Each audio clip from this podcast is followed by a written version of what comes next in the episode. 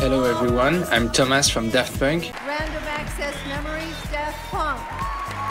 Daft Punk. Thomas and Guy from Daft Punk. There you go, Daft Punk. We assume that's Daft Punk under those helmets. Hello everyone, I'm Guy Manuel from Daft Punk. Daft Punk mixes of Daft Punk. Let's get back to the to Daft Punk. It was because of you know Daft Punk. Daft Punk. Welcome, robots big and small from around the world. It's time to get lucky. We're just humans after all, even though I forgot the last one from. It's okay. I'm not going to hold it against Shit, you. I It's forgot- right. I You're forgot last week's. You're excited. Yeah, I'm Rightfully excited so. because if I'm being completely honest, You always should be. It's a podcast. Uh, this is the episode I am maybe most looking forward to in the whole thing that we're doing because, folks, here on Alive 2021, a Daft Punk podcast, it's Alive 20, uh, 2007 week. Oh my God. 20,007. 20,007 Alive week. 20,007. I can't even get it out because I'm so excited. is Alive This 2007. What is Is. alive? 20,007. Oh, man. I don't They're robots, know. so They, ostensibly, it can happen. Yeah. like that that uh that episode of Futurama where Bender just like hangs out in the desert for a thousand years waiting for them to come back and pick him up. Yeah, that's like trauma. That's a hey, uh, folks. I am so grateful that we're um, we are in the uh, the live era of the band because this this is this is what happened for me. This is what happened for you. I saw this tour. It changed my life. I'm wearing a bootleg version of the T-shirt right now. You are because I Uh, let me let me describe Andy's shirt, everybody. It is the alive. Uh, it is the alive you Tour know, shirt. It's got the dates on the back. But if you get up close enough, you can see that it is clearly a, A JPEG. JPEG that's not sized for this. Yeah, it's too- definitely sized for a digital screen, and it has been pixelated. Uh, it's and too big. enlarged. Yeah, it's way too big for that. I thought image. that my my eye prescription was just Uh-uh. getting worse. So I needed to get new glasses. what happens? What happens when the your favorite concert in your whole life uh, is 15 years in the past? Yes. Is that the shirt? You turn it to a pillow. yeah, yeah the shirt. That's you what have, happens to The you. shirt you have to turn into a pillow because or else. because your um your supple 17 year old body Yeah. is much So, different yeah. than your supple 33 year old Yeah. body. So Every out of uncle in the world has learned that. Yeah, out every- of, out every of uncle nowhere, in the your world. tour shirt becomes a throw pillow in Yeah. your vibe den. Yeah, That's because what happens to you. Yeah, you you hold on to it uh, for years, thinking I'll get back down to my 17 year old weight at some point. Yeah. I'll I'll uh, I'll figure out how to slim this frame down. And then you kind of uh, come to terms with the fact this might be it for you, and Yep. you make the shirt into a pillow. being a grown ass man in your 30s and going to the doctor and be like, "Do you have any advice on having the body of a 17 year old boy?" um, so I I saw this tour on August third, two thousand seven, at the AT and T stage at the uh, very tippy top of Grant Park in Chicago, Illinois. Yeah. Uh, I was in a big field, and I pushed up toward the front. Um, uh, by myself because all my friends wanted to see a different ad. They wanted to see Ben Harper, and at the other end of the field, I could see and hear LCD Sound System. They closed their performance out with a little song called "Daft Punk is playing at my house," and then I turn around. And Daft Punk played for me, and I could tell they were playing for me because because Yeah. you might not like you can't see their eyes, but you can tell when they're looking at you. Right, right, right, and right, both right. of them were looking at me almost exclusively. Mm-hmm. uh, um, like yeah, this this concert changed my life. Uh, I've talked about it on the show many times at this point, and I don't. Uh, uh, we'll get into it as as it goes, but I wouldn't be here talking uh to Daft Punk fans around the world if I hadn't gone to that concert. I don't know if I ever would have found my love of dance music, and I don't know if I ever would have um, found Andy. Wow. Just Machi, wow. machi. Um, so I yeah I am very excited to do this one. So much so, why don't we give away a T-shirt? Because I'm so excited. We should do that. That's a good idea. We idea. absolutely should. So uh, we all know the pyramid. Our the pyramid fr- pr- uh, features prominently on the shirts we're making. Uh, There's a shirt. Uh, it's got the pyramid on it, and then in big bold letters it says two French robots. Yep. If you want one, you can go over to alive uh, 2021.com and purchase one right now, or the first person to at us on our Facebook page or our Instagram with the hashtag two French robots with a fan made drawing, you made drawing. You do it. Don't find one online Yeah, because you have we'll to know. do it, and you have to write on it as well to Andy and the Live 2021. Yeah. and the, you have to hold today's newspaper. no, you don't have to do the Take a pi- yeah, take a picture of a drawing you made of the robots in their famous pyramid. And And pa- if the if the ugly little baby from Technologic is in there, If he that- sneaks in there, I know that you guys there. won't really be able to tell. It looks like our shirts have the pyramid from the show, but it's actually the pyramid from the music video. but yeah, so I tag can tell. I can tell. tag us, tag alive uh, at Alive 2021 podcast. Also use the hashtag Two French Robots, uh, and, and and the first one uh, will send you a message, and we'll send you a free shirt. So absolutely do that on the social medias. Um, If you do it on Facebook, tag our uh, Facebook page. we've had we've had incredible luck getting extremely timely emails from fans around the world. we've got we get we get Get lucky, lucky? because uh, uh, over and over again at this point, folks have reached out about the episode we're about to record, and this week it's a real corker. Uh, we're, we got a uh, an email from uh, Caesar, Caesar or Caesar, probably I don't know. We'll go Caesar. yeah, dealer's choice. You Dealer's pick. choice. Caesar Castillo. Uh, um, he opens his email. Google. Do you want to hear a podcast about Daft Punk? Me. Maybe. What kind of nerds would do this? Google. Theater nerds. Me. You son of a bitch. I'm in. so We're- already, you're, our, you're our people. people. Yeah, you're our people already. Um, Caesar's 43. He lives in Los Angeles. He went to a, a long string of Coachellas. Uh, this email is incredibly long. Um, so I we're not going to read the whole thing uh, on on what will almost undoubtedly be our longest episode uh, uh, until the Ram one released. Um, but uh, he said two la- 2006 was his uh, the best one he went to. Obviously, because of Daft Punk. Yes. He said he was only a, a casual fan at the time, uh, but that uh, um, the the show, you know, just like uh, Andy here, the show changed his life. Good. Uh, uh, but um, Caesar writes, I was diagnosed with stage uh, 3B lymphoma cancer right around the time the bootleg audio of this performance was shared online. Um, um, so this, uh, yeah, so he, Caesar lets us know how incredibly important this show and this tour was to him at this point. He had to go through chemo. Um, uh, and he says he went to the Miami show, which was at the end of 2006. They played there at November. That was their last show of the year. Uh, uh, you know, he wanted to figure some stuff out for himself. Uh, he went. He went to the um, that show. He says six months later, I was back to my normal life. Just a few days after Coachella 2007, I learned that the cancer was coming back. For the first time, I started to get a little scared. Um, this is when uh, Daft Punk announced that they were going to play the LA Sports Arena.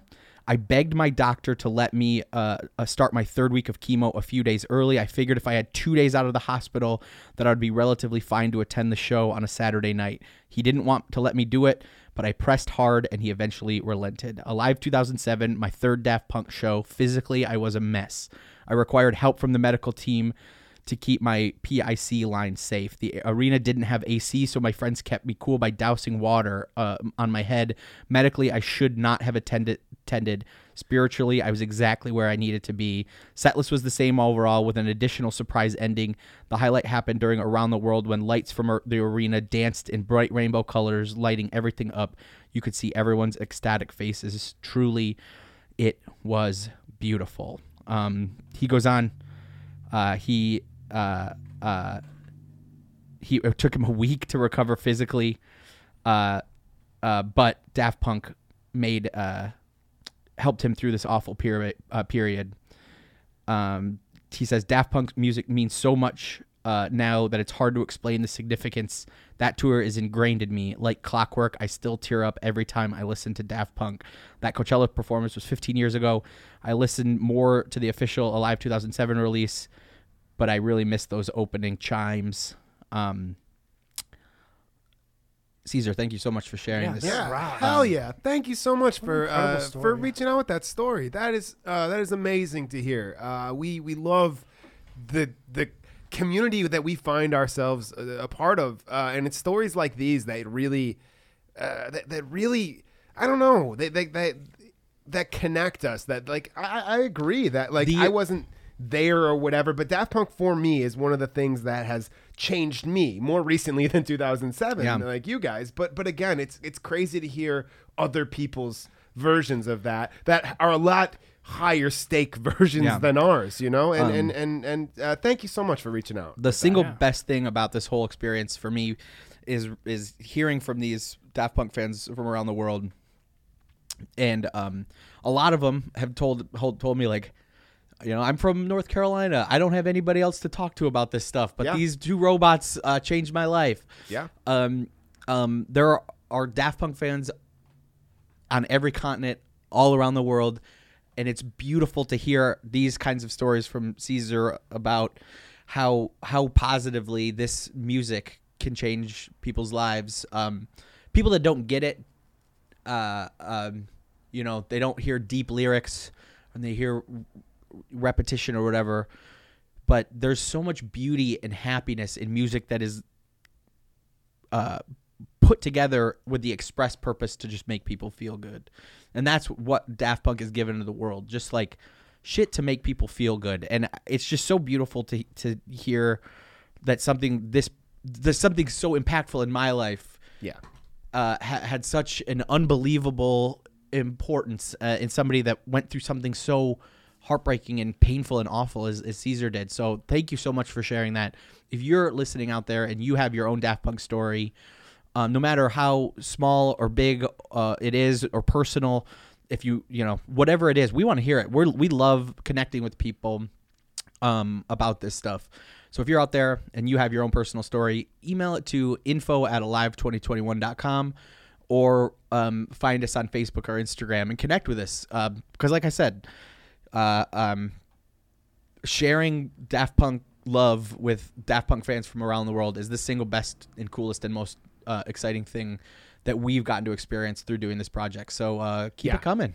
and we'll we'll we'll get into the track by track stuff. But one of the reasons, uh, and it's it's topical to this topic, which is why I'm going to jump to the encore Yeah. right now. Uh, but one of the reasons that I think that this encore is the best encore in all of music is because I think it it, it realizes that together and human is is what m- is the you know it's the X factor to all of this. You know, Yeah. It's what this concert that we're going to talk about in depth, uh, this this live show, it's what really the missing piece has always been all along. Yeah. Is that it is about togetherness and humanity uh, at a level that I don't know that we've seen Yeah. uh, before or after. You know, I mean, we'll debate about those uh, those things all for a long time. But so um, it's, thank it's yeah. cool to hear. Thank you, Caesar. Um, your email was uh, was too long to share the whole thing, but it was really it means a lot to us.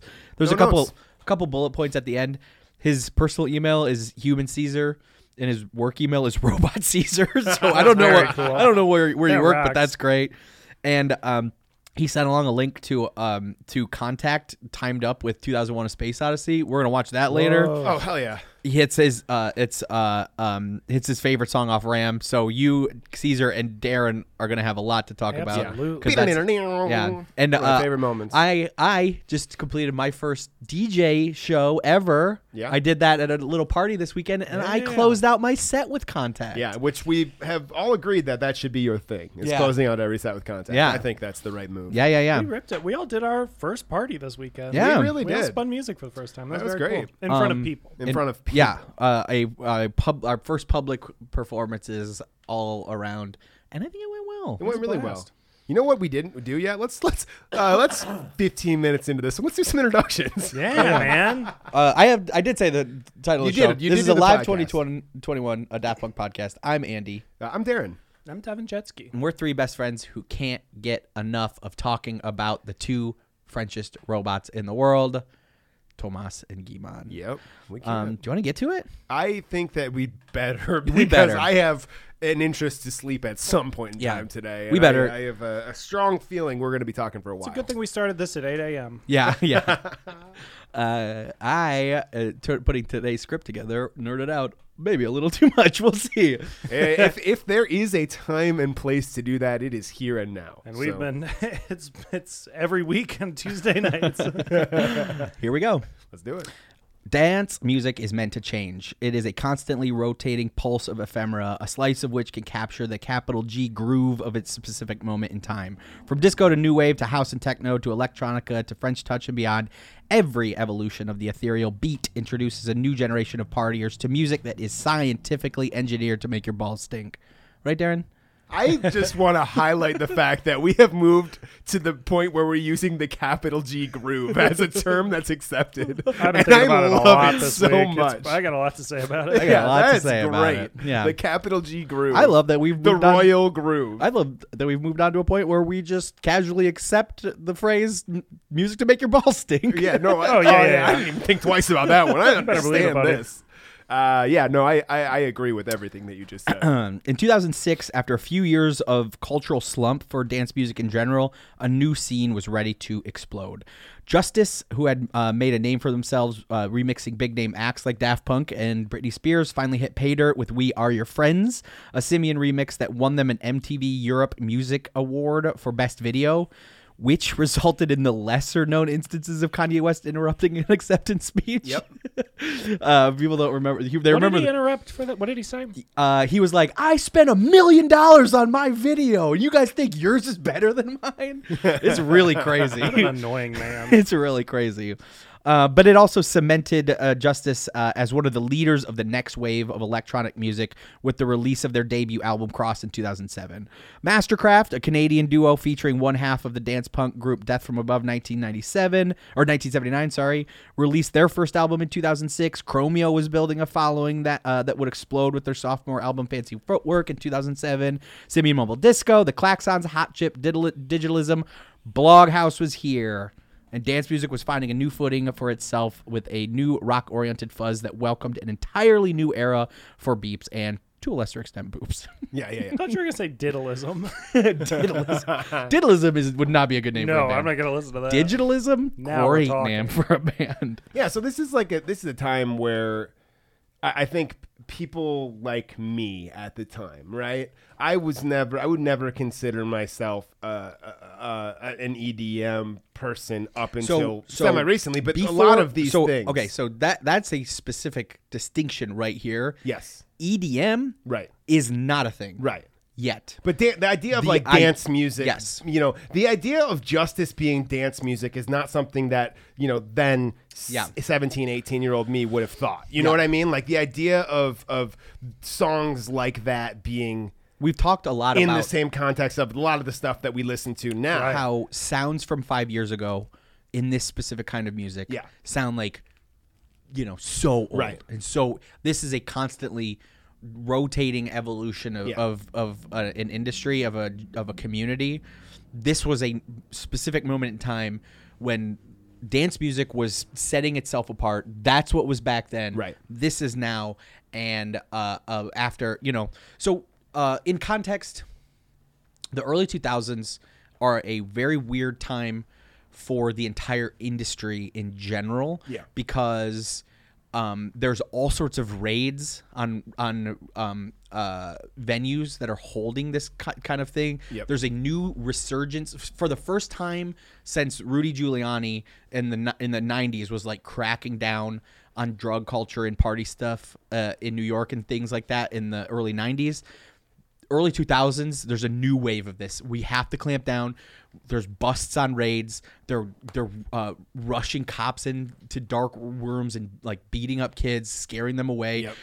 they're arresting party promoters and owners of clubs that are hosting this stuff and it's and it is kind of putting a damper on the entire idea that dance music is a is a a, a viable business and uh, genre of music that can hold sway culturally.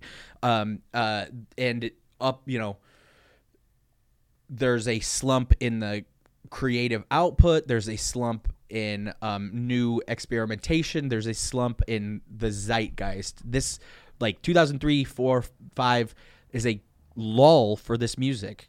The I Justice and Bloghouse and Simian Mobile Disco and MSTRKRFT are this new exciting sound. It's more rocky, which I think makes it more welcoming to the public, right? It, it's not it's not the house music that everybody knows. So you don't you don't hear Justice and you think like that's drug music, right? But you hear you hear like 90s house music and, and people at this point are like that's drug music. That's Yes. bad. That's bad for you. Um, so I think it was just like this moment in time where uh, um, maybe possibly led by a human after all. Yeah.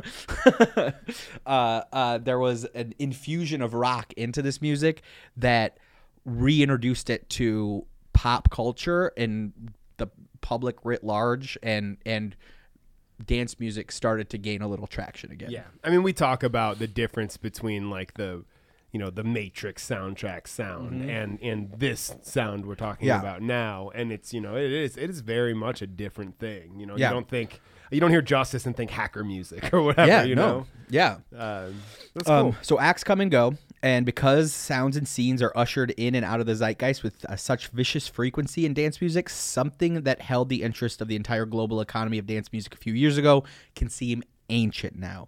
In 2006, that's kind of where Daft Punk found themselves. Um, they're on the precipice of complete cultural irrelevance, uh, irrelevance, doomed by a critical and commercial flop of a third album.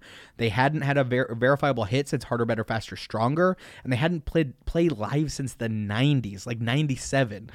Uh, Daft Punk seemed like history, and many people, including their fans, assumed that that's kind of what they were. Thomas Bangalter and Guy Manuel de Homem Christo had released a deeply unhappy album, uh, Human After All. They wrote and directed a psychedelic art house movie in which their robot likenesses killed themselves in the desert. And then they released a greatest hits compilation, Musique Volume 1. Last week, we heard uh, that even some of the robots' friends looked at uh, the end of Electroma as the end of the robots, and rumors around this time were swirling around the internet that Daft Punk had reached its end.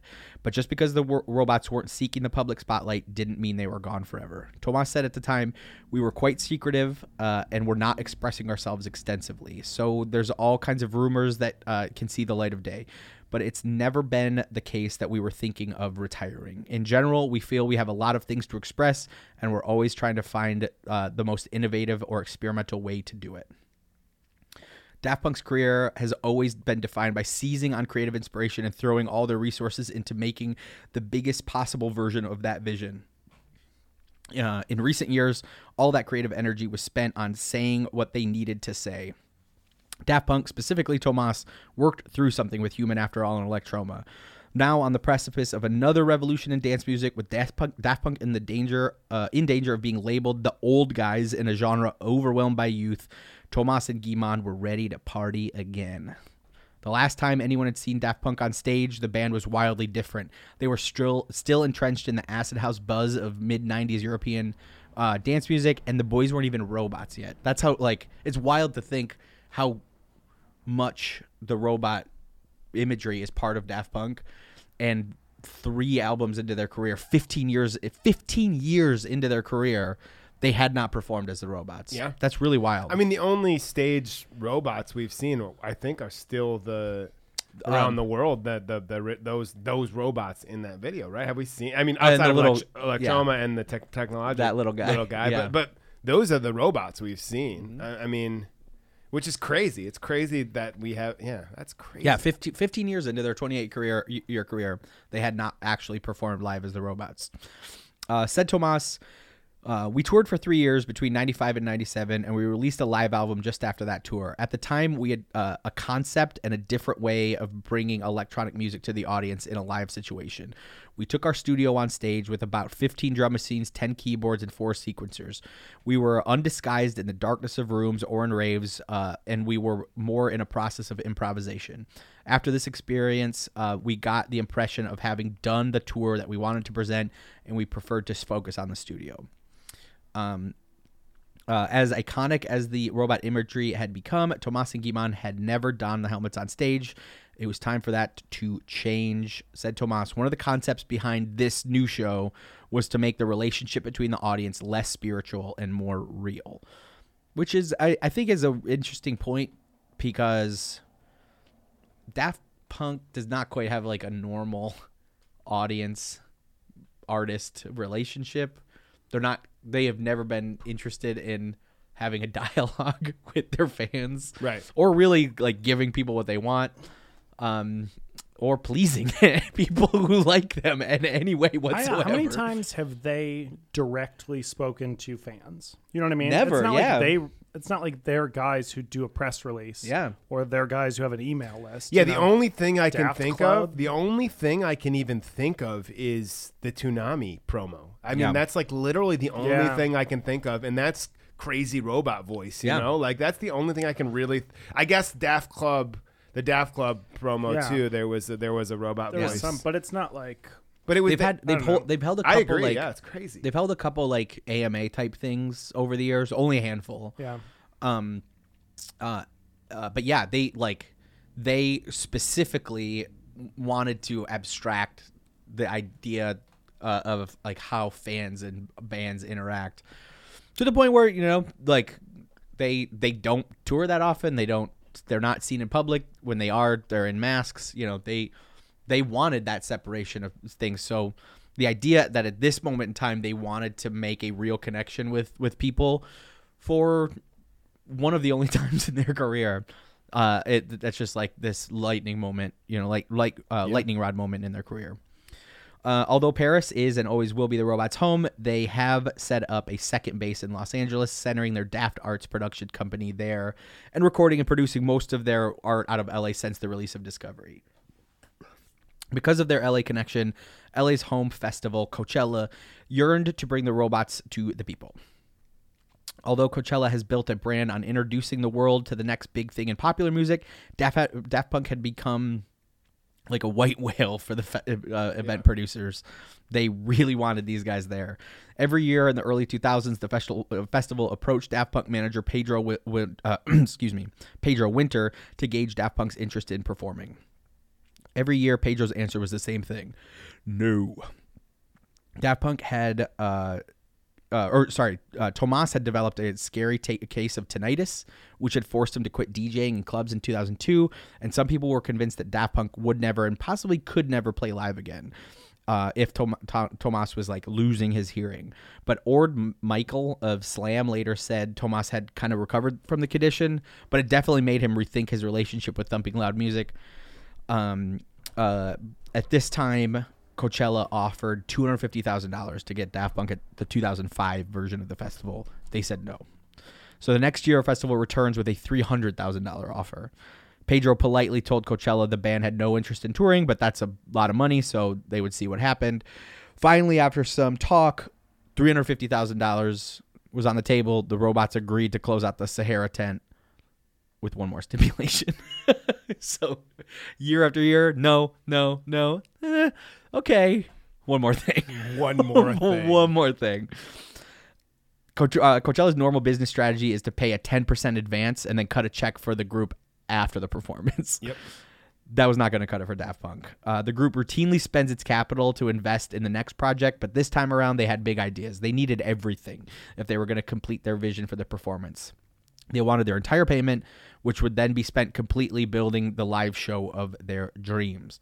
Said Thomas, the interesting thing was that Co- uh, with Coachella was it was a big offer financially, and that triggered the ability to bring the show to the next level. We were ready to play again. We've never done anything for money or tried to make a big uh, uh, take a big economic advantage, but we have crazy ideas, and these ideas can be expensive. Yeah. Uh, I have a lot of expensive ideas, but I have no cap. I have no way to act Yeah. on them. Yeah, no. I have some of the most expensive ideas. Yeah. Oh yeah. Uh, as Pedro pointed out in the documentary Daft Punk Unchained, this was a rough patch for the group. Uh, um, people uh, people think they're outdated, maybe even uncool. So honestly, at this point, it's kind of a gamble for Coachella to put put this up, but they agreed. And Thomas and Guy-Man set up their Daft Arts studio in LA to get to work. Um, they uh, Guy-Man at the time, you know, they'd been working in LA and stuff. So Guy-Man said like all these people around town were telling them about Coachella. Like that's the place to go. You really that's where you go. And they've always liked playing at festivals. We we've heard how fondly Guy-Man is of like the Even Furthur thing that they did in Wisconsin. So he says the idea of going to see other groups, meeting people during uh, partying during the day and night, it's a different vibe than going somewhere and playing from 10 p.m. to midnight. Also, it's very tempting to do concerts again with songs from the last two albums. So the idea is simple: do something that's never been done before.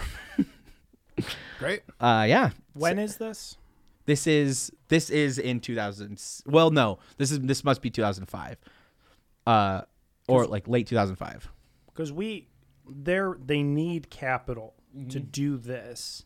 Yeah, They spend a million and a half on Electroma. Right. That had to have been tour money, right? Because that's Yeah. It comes out like later 2006, and like it premieres like again early into 2007. That had to have been money they got through some of this tour stuff. Yeah, I 'Cause don't- If they're if they're raising three hundred fifty thousand dollars, there's no way they're spending a million and a half on a movie at the same time. Um, I yeah, I don't know. I don't. Remember But Remember the like, question also becomes like I, I would bet that more than the you know they they went out with the idea to build a multi-festival headlining Yeah. show, right? Right. So they put more than just the Coachella's amount Right. of money into the show. I guess is probably So there's the no- and reality. they make. I mean, they. I'm saying they make enough money from this Yeah. that they have money to play with. For I don't. I don't remember what the shoot schedule. was. I don't know if I ever had like what when those 11 days where they shot Sure. trauma. I don't remember. Um, but but yeah, there's there's no there's no like set set number. This is how much we spent on it. They got 350 from Coachella. Estimates could put what they put into the show all the way up to half a million, but there's no set number. So they, but they did a, they put a lot of money into this. Said Thomas uh, in 2006, after three albums, a film, and an anime movie, we wanted uh, to totally rethink our project by starting over in terms of performance, of the onstage representation of Daft Punk, of the idea of a concert itself. We chose to adapt our new vision by constructing a new type of setup. The concert became a multimedia presentation based around the music, music which was part of a precise stage design. Uh, it's also a new type of performance because we brought together lots of songs from several times uh, uh, into the same show. Plus, the concert is very structured. We aren't in a process where we improvise between cues anymore. From the moment we found ourselves in a theatrically, uh, theatrically, uh, uh, or we found ourselves uh, in theatricality beyond uh, reality and fiction. We felt like it was a musical. We felt like it was a musical. Plus, a concert. This show, it's really a performance with the idea of a written show with a score and a virtual story. From another interview, he said, "We don't want to." put on a TV show by just projecting comment uh, content on screens like the Chemical Brothers or Jace, uh, Basement Jaxx have done. We wanted to provide an environment where the public can really be in it. So we kind of threw, Wow. yeah, he kind of threw some other big acts under the bus. Why? Why do you say that? I don't know. We like there might be some tension between them and the Chemical Brothers. Well, I, I mean, they've had Basement Jaxx remix them twice on Yes. their most Right. recent two Yeah. things. So I think it's like maybe they're saying, well, they've already done that. Yeah, I Yes. think I think that it's it's that same prevailing idea. of they're like they're building off of the standard Yeah. to Yeah. create the new thing. I just think They're that very- like, they're- there's there's a way that Thomas says stuff that Yeah, we've he- seen over and over that it it, it, it can ride the thin line of being pretentious, Of a little and kind arrogant, yeah. arrogant, you know. But Absolutely. I think again, I think that that quality is is the other side of a coin that it's gets hard. us It has to be. It has to be weird to to be a continually genius, to be a French genius that nobody con- understands because he's a robot. Yeah, no, I get continually set the industry standard over and over Yeah, it's got to be very. It's got to be very taxing on Yeah. a person to just be such a tortured, brilliant mind, right? Jesus Christ. We're getting too effusive. oh man. Uh, the next four months would be shrouded in secrecy. Even Pedro Winter didn't know what the boys were up to. Um, they uh, eventually invited Pedro to a rehears- rehearsal just 10 days before they were slated to perform at Coachella. He said at that point, uh, that's when he saw everything. He says the setup, the pyramid, the LED. Now everyone uses LED, even nightclubs. But then to cover a pyramid and LED, we had to go through all of the suppliers in the U.S. It was not easy. that's wild. So you- yeah. They there was like a shortage in the United States on LEDs because of these two dorks in their pyramid. I well, I remember. that's so awesome, and I this- say dorks in the most loving sense right. possible. so this would have been in you know. So I you you would have been what 19 at the time. I would have been 17, Yeah. uh, 17, 18 at the time. You're a little younger. What You're year is this? We're talking 2006. 2006. It would have been 14. So I'm at this point. I, I can remember being in an electronics class, and my electronics teacher, like, he, he's like going nerd crazy about Yeah. LED technology Oh, and yeah. what it's going to be. And I remember, like, I remember in this electronics class, like, we got one LED to hook up to a little circuit Right. and stuff, and like that's what LED technology was like at the time. It was like it was being used in in um, not not at con- in consumer applications as much as we're used to today. Everything's LED now, but at that point, LEDs were pretty much you know like sports arena Yeah. scoreboards and and like that kind of stuff. You had the, you had what? What was the, like the like your old Nokia phone that Yes. had the black yeah, text on yeah, green background. um, like a Game Boy. that is yeah. What is that? that is called? like LED technology, but it's like yeah, um, it's like liquid. Unilluminated. Yeah. Yeah, it's like single color on single background. Yeah. I don't know what that's called, but yeah, yeah, it's like the idea of LED technology today is very funny. Like, because, like, again, those of you who are maybe 14, 15, 16 listen to this right now, LEDs It's part are of your everything. life, It's you yeah. know, LEDs are TV, LEDs are, you know, um, But this is a this is an era when somebody to to put the production into something that Daft Punk did.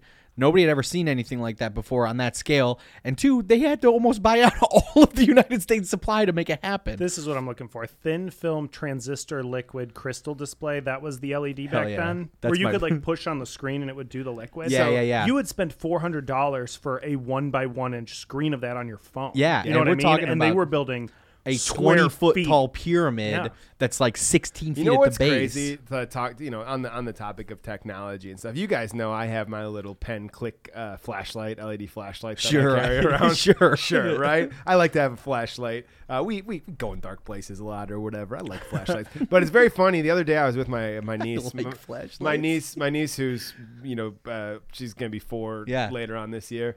I I we were we were looking somewhere dark, and I pulled out my little flashlight and I shined it on there, and she was like, "What is that?" I was like, "It's my flashlight," and she goes. But where is your phone? Yeah. And it was like this mind blowing moment of Right. like technology is so crazy. Yeah. Uh, but like, yeah, these, these these LEDs that we're used to today, um, you know, that that's not the reality i- Yeah. in the it's in the time of the, the the show we're talking about. Yeah, right absolutely. now. I mean, Um, so those who stayed at the main stage to watch Depeche Mode's uh, headlining set on Saturday, April 29th, were sorely disappointed when they meandered over the Sahara tent to close out the night. The tent, built for 10,000 standing room fans, was completely overstuffed, and an estimated 40,000 people were crowded around the outskirts, pushing and prying, trying to get in uh, and see a peek at what was happening. This is music journalist, uh, journalist Michelangelo Matos.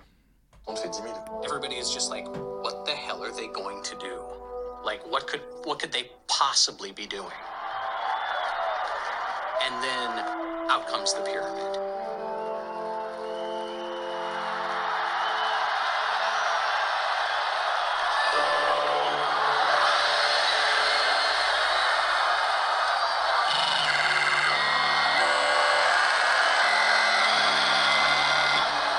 Takes a while for the entire thing to become visible, the entire pyramid, all the visual stuff.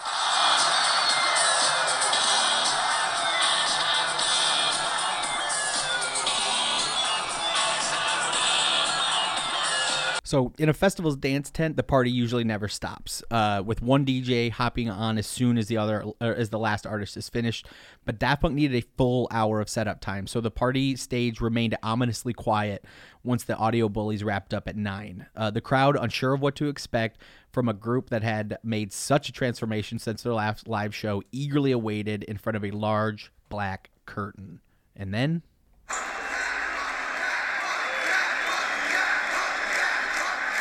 Then Coachella, 2006, Daft Punk plays, and people's minds get blown. It like changed people's lives, including mine, forever. We didn't know what to expect. And the first thing that you hear is the Close Encounters melody. Do, do, do, do, do. And everyone's like, oh. And then you hear it again. Do, do, do, do, do. It's like, oh. And then the curtain slowly parts to reveal this fucking pyramid with these robots on top. And you're like, they are aliens. They are not from planet Earth.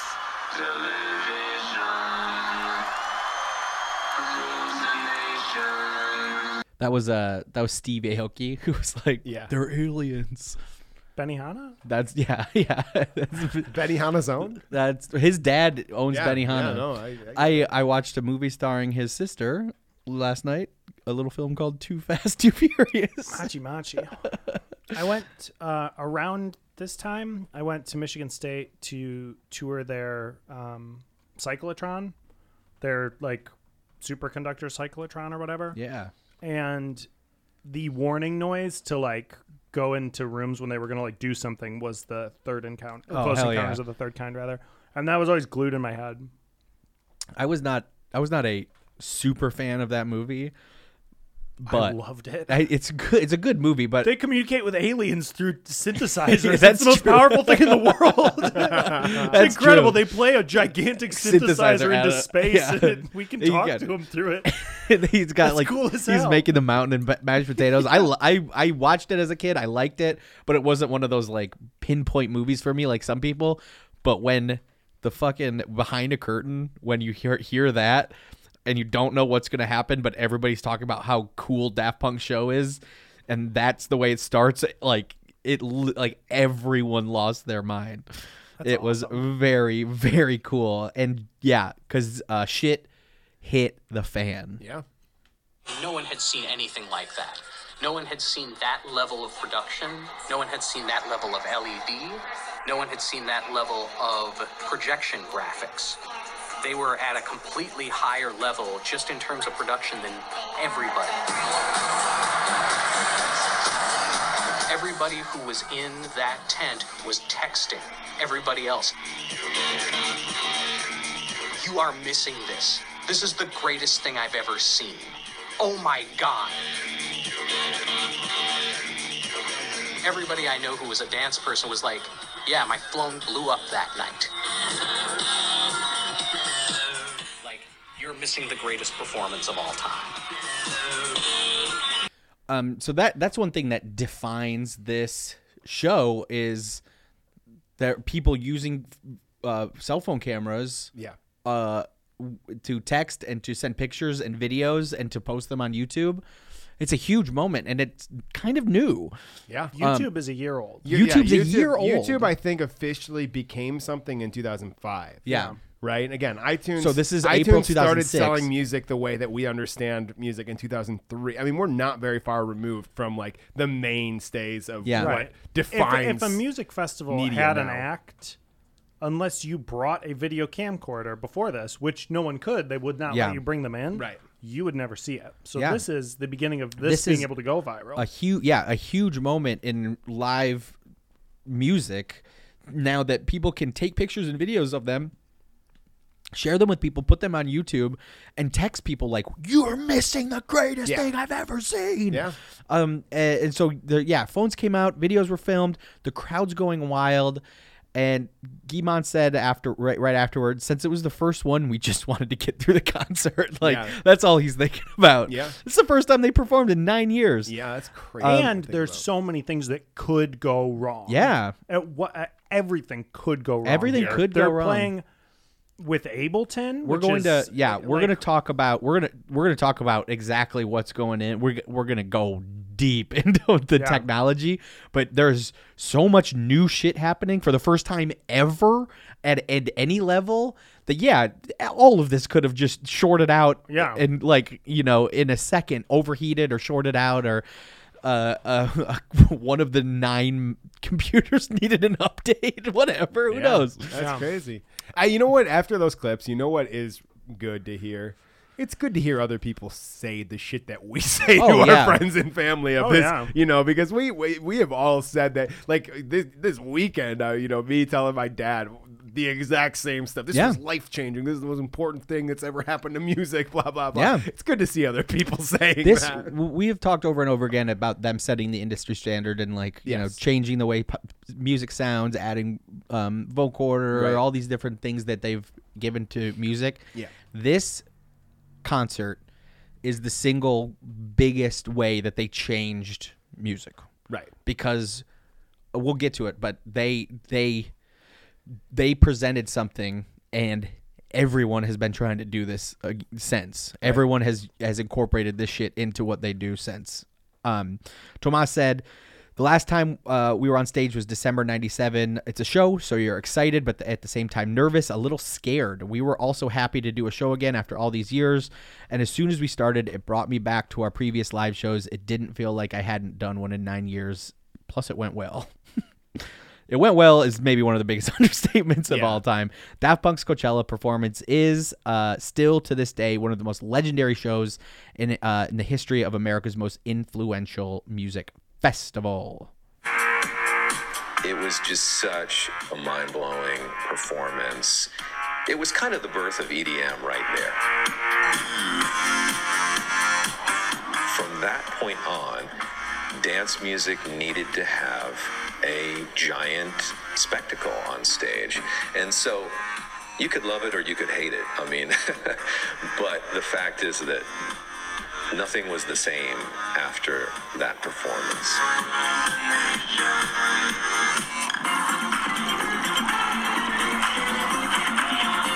And from that that moment, it was like, I mean, it's all what DJs would be playing all across the country. Where I was- Wherever I was playing, it was like Daft Punk, Daft Punk, Daft Punk.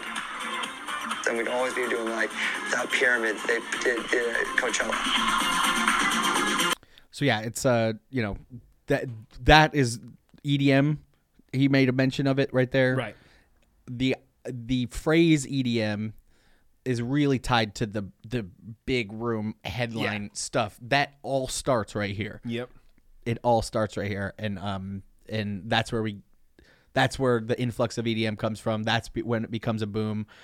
Uh, and this show specifically was important for like who was there to see it. This is a biz crowd as well as anything else. This is where everybody in the music business goes to Coachella. So, everybody in the music business, including all the rock people who had for years and years and years been like, What's the big deal? I don't get it. Why isn't that guy on stage doing anything? Where are the guitars? They get it for the first time. For the very first time, all the rock people in the music business are like, oh, that's what everybody's into. That's what people have been talking about all these years. So yeah, just huge, Yeah. huge. I, I, it's, it's, you know, we'll talk, we'll talk about all of this stuff, but it's crazy because, because I, you know, what, I, I'd, I'd in my life seen, you know, clips of this, not understanding the importance up until Yeah. whenever, you know, but by the time that, that we, or- we as a group or I, you know, sit sit down, stand up to actually watch this concert. By that time, I know this album beat to beat, right? Yeah. Right. Because because my my biggest turning point for my like uh, like liking of this style of music comes down to two things, which is you getting me into Claude and then me coming in contact with you saying if there's anything to listen to listen to this album. Yeah. trust me. Those two things are like the biggest turning points for my musical taste right? So by the time i am experiencing this concert i know every beat. Like even listening to that that, that moment where Crescendolls jumps in out of nowhere like i know that's coming. I can't imagine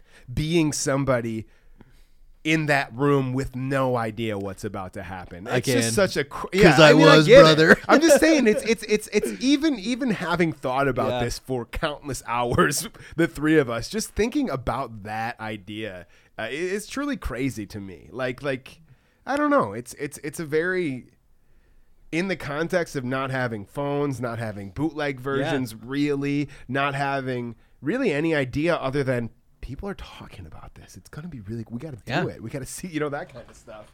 That's a cool a, a cool thing lens to see this through. I uh, I knew them. I knew their songs, and I just knew this like general vibe out there the, of people that like live music.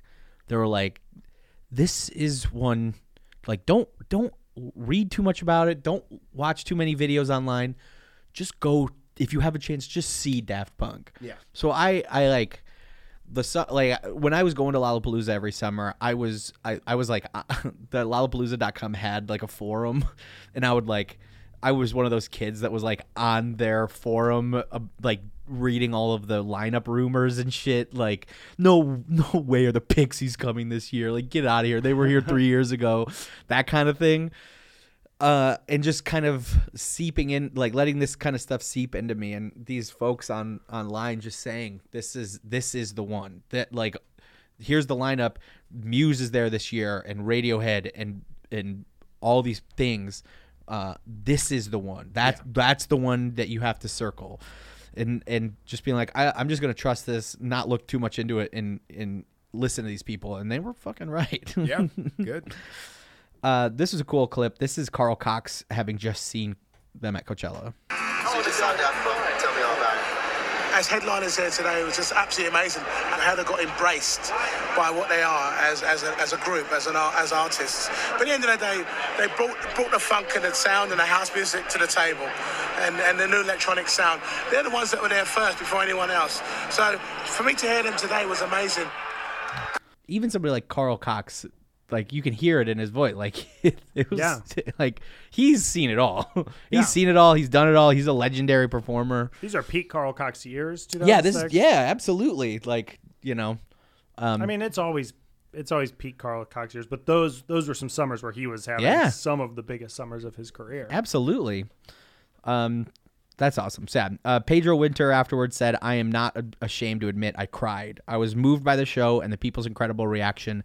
It was completely unreal. A spaceship had landed in the middle of the desert, and there are 40,000 of us stunned by light and sound. Yeah, that's all that happened. That's all. Um, so they had planned uh to do a couple of these, which is something I don't even know if I believe. Right. uh, but they have said that they plan to do maybe five or six performances in the pyramid. I kind of get that though. That's what festival people do now. Yeah. you, know, you build a show for a, a handful of show things, Yeah. and then you know you build a different one next time. Yeah. because it's such a an event. So I, I when we were talking about it, I was like. I wouldn't have been surprised if they thought this was a once thing. If they thought we're yeah. going to do this one So time. they they did Yeah. this April 29th. They don't do it again for 2 months. And then they do we'll we'll get to how many they do. But but they so they've said like uh there were they we had planned to do just a few of them uh, but then Thomas says a few shows into it we realized there was an opportunity to take this show on a worldwide tour. We hit a note that we had wanted to express and we thought that it was essential to share it with audiences.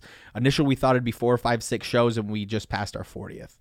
Uh so yeah, like a couple handful in they're like yeah, we got to we got to fucking do this thing for real. Yeah, I, I mean, like we we talk about it. I mean, that's uh, at a certain point, that's where the money's happening, right? You Right. know, like like Yeah.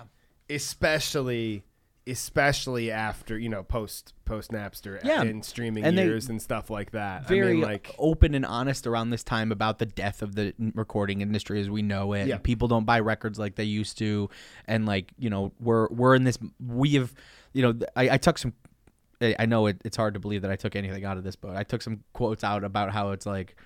Uh, um, you know, we've we've done we've set up ourselves where we could do movies and music videos and weird things here and strange things here and things unexpected. Um, but it kind of put us in a perfect position to be artists of the future if the recording industry is going to die. That's very much on their on their brains right, now. And they've never been interested in doing stuff for money that they didn't want to do. But this is a thing where Yeah. the exact show they wanted to do could make a ton of money. Absolutely. So it's like, oh, the thing that we love, the thing we, we're really proud of is doing really well. You have Yeah. to do it. While and you and you that. know for those of us out there who who who love ram you know th- this gives them the freedom to do whatever they want for you know not that they not that they were like you know Like tightening how- their belts up Yeah. to this point but at this point that you know they can do anything they want for you know This and, is- and and it has a fair shot at Yeah. success or whatever Yeah. for the rest of their lives Like like Spielberg does Jaws. yeah uh, homework is their Jaws. I mean, but I this guess- is their Saving Private Ryan. My, my point is, if they come out right, if they come out and they do Yeah. Human After All, Yeah. they do Electroma, and then they come out and their next project is another weird, Yeah. bad, We don't- we're not talking- thing. yeah. We're not gonna get, Yeah. gonna get rant. You know, we're we're not gonna get, Yeah. the you know some of the the you know, I- I, mean, and that's that's yeah, that's important. Yeah, I, that's that's a good point, Devin. That this is the nexus of of the thing that they want to do being Catching the people at thing the right that, time. Yeah. that can make endless amounts of money, Yeah. and it's it, it doesn't feel you know, contr- contri- It doesn't Right. feel fake. You know, Yeah. a lot of the times when you know, a lot of the times something like this happens for a group and it feels like a sellout moment or whatever. This does not feel like that to me. Yeah, it's like when LCD came back, they spent so many interviews saying like, "We're not a legacy act. We're putting out new music. You know, Yeah. I know we're old and fat now, but Yeah. but we you know we were old and fat when we started it. like you would say things like that. Yeah. it's like like, like, dude, just fucking do a show. I don't care. Like I like if it's a good show and you're doing cool stuff, I it's not a legacy act. I overlook. cool- We, we you touched on it before, and I, I guess my, my thought it serves that, that the thought I was thinking a second ago, which is music, Musique Volume 1. That's after this too. Though. No, that's before. That's I'm- 2006. That's So before. I'm saying so they had a, a stretch of They did of three things that feel like like enders career Enders, enders, yeah, which they they that- blew up the robots and they they blew up the robots and they put out a greatest hits record like I don't think- and they don't say anything they don't say anything they they put they blow up the robots in electroma they put out a greatest hits record and you're like that's probably it right Yeah, that's it right I don't think of music i- i- being I, like that's not in my lens of how I look at this concert until right now. Yeah. which that is hugely important. That's how I felt like in 2003 when Korn put out their greatest hits. I was like, are they going to be done? But they weren't. but they weren't there They- was so much. there were more. so many kernels to be plucked, Yeah. plucked in that yeah Damn, but that also, I guess, you know, honestly though, thinking of it on those terms, that gives them almost, you know, as an artist, Carte one of the one of the best things to do Yeah. is is show up to an audience that has zero expectation not, not not zero but at that Yeah. point like people don't know if you're going to be good or you know what i mean Whoa, like brother. you have you have the the, the perfect Yeah. opportunity right there of like people have already kind of you know pedro pointed it like- out you know people are they even cool anymore we don't know so if they show up and they Yeah. cl- catastrophically fail it's not going to be like oh daft punk sucks now because people will just be verified Right. and wherever you know so there's kind of like a it's almost like an hour, underdog story built into it or whatever it's almost like an hour from now. I'm gonna read you a tw- quote from Thomas that is almost literally verbatim what you just said. yeah yeah yeah there you go So Great. it's like they recognize afterwards that every year they don't tour, Yeah. the dollar value of what their thing is goes up. So Yeah. every year after Ram, they didn't go on the road, though they didn't do the Super Bowl. It is more. It's worth more money. Yeah, they never cashed in. And No. Can't also, believe they never it's, cashed it's in. a very strange. I, I am still of the belief that we'll get a cash in on that one day. Well, I, I still am. the- I still, yeah. I still will be in that belief. Yeah, but if they until come- I die and it doesn't happen, I will believe Daft Punk's going to If cash they in do one it, day. out- if they they, do took- it in ten years, they'll be sixty. Like then they will be a I'm legacy. going to. We're going to see Juan Atkins on Friday. He's 60. That's true. Well, he's he'll be 59 in September. I don't mean to be. That's true. But true. my other point is, the first time they went out and did this, they brought an incredible amount of synthesizers Yeah. and did this insane show. This is groundbreaking. If your view of what you do live is every time I do a tour, I have to reinvent what it means to Yeah. play live music. It might be hard for them to come up with Yeah. a vision for a tour that is better than that. That's why I always Yeah, had the- in my mind the mind Vegas idea. I always had in my mind that it wa- wouldn't even Or be wherever. like a like a all the guest celebrities or whatever.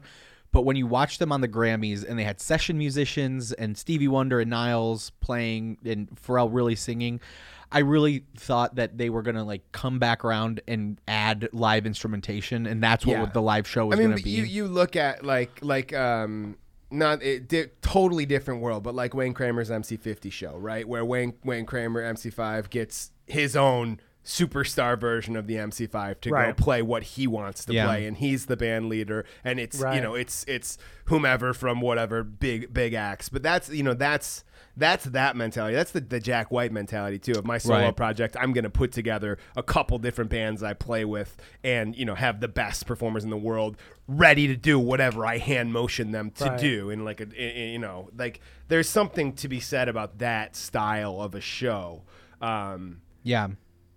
But yeah, I, I, I, I don't know. I, I am still uh, like like I will still think that they're going to cash in on this one I- day until either they that- die I or want I to know do. what it they think of doesn't Eric happen. Pridz's show right now. Yeah, I, yeah, I wanna know. It looks crazy. It's Eric truly Prydz's crazy. show is is like They, really crazy. a they- different thing. I want to know what they think. I would love, yeah, because it's like it is the next evolution. We gotta right? see that this there's, year. There's Absolutely. screens.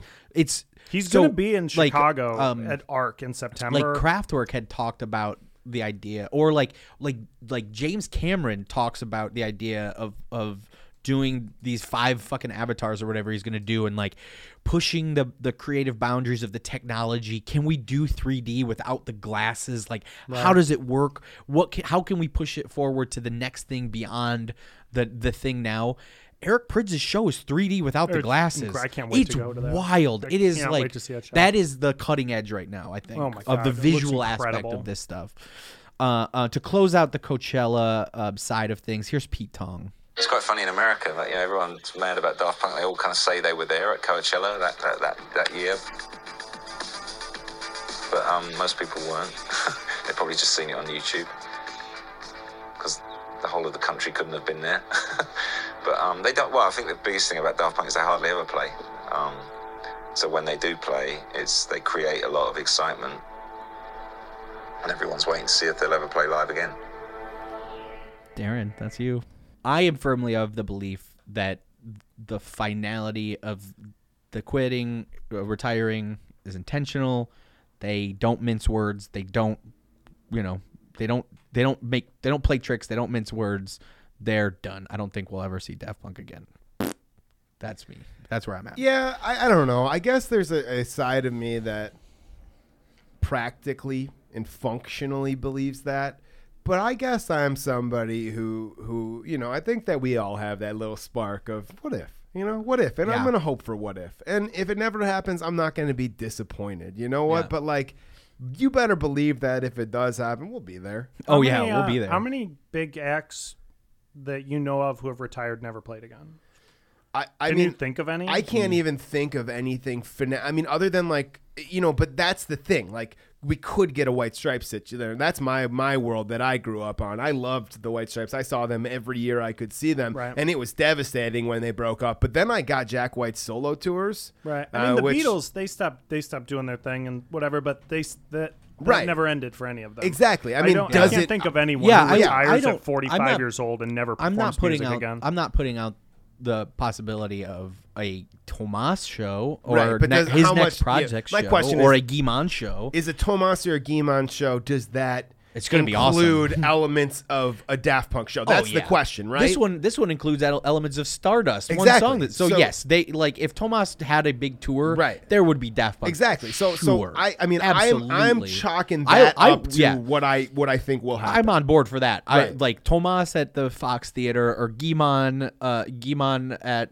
you know the, the at um the LCA or something. Yeah. I, I- that I, that if I can get it all wrong, we will happen. go back in and cut this all out. yeah, say years from like Yeah, like in Watch, 18 watch months or whatever. in, in the span of time between recording this and putting it out, we get a statement just shooting down everything we say.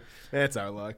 Um, but what what exactly were Thomas and Guy-Man up to those four months and hundreds of thousand dollars uh, uh, uh, ago, leading up to one of these I- the most iconic performances? I'm very curious. I what were they know. doing in Who that knows? frigging garage? I wish we had more information. Me too, but we do. Oh, good. we have so much more. uh, Daft Punk hold up with a small group of artists from different backgrounds and areas of expertise to build the show. Some names we know: Paul Hahn and Cedric Hervet. They're both um, Daft. Uh, arts people uh, that we've heard about before. Um, they were producer and creative director, uh, respectively. Tony Gardner's company, Alterian, did prosthetic uh, prosthetic uh, prosthetic effects for the show. Other uh, credits include Philip Martin's lighting designer, Eric Beauchamp, art director Janet Hansen, LED wardrobe engineer Lisa Harris, wardrobe stylist Hedi Slimane, wardrobe designer, and eight BXF computer graphic designers. When Daft Punk started work on the show, they needed to make some serious technological advancements in several areas to be able to achieve their vision. We'll start with the actual music equipment. Devin, this is your Yeah. shit. So from Thomas, in our setup, there are three towers of racks, which represent the equivalent of nine Mac G5s. That's already crazy. Yeah. The sound, which is calculated with microprocessors, pass- passes through all these converters to extract the most power. It's like a distillation proce- uh, process, except we're here re- uh, recalculating the essence of sound. Each of us has a MIDI controller and synths. We're uh, we are encased in light and video video elements, and there's no room for the equipment, which is installed on the side uh, on the side of the stage. For this tour, we developed a MIDI Ethernet network.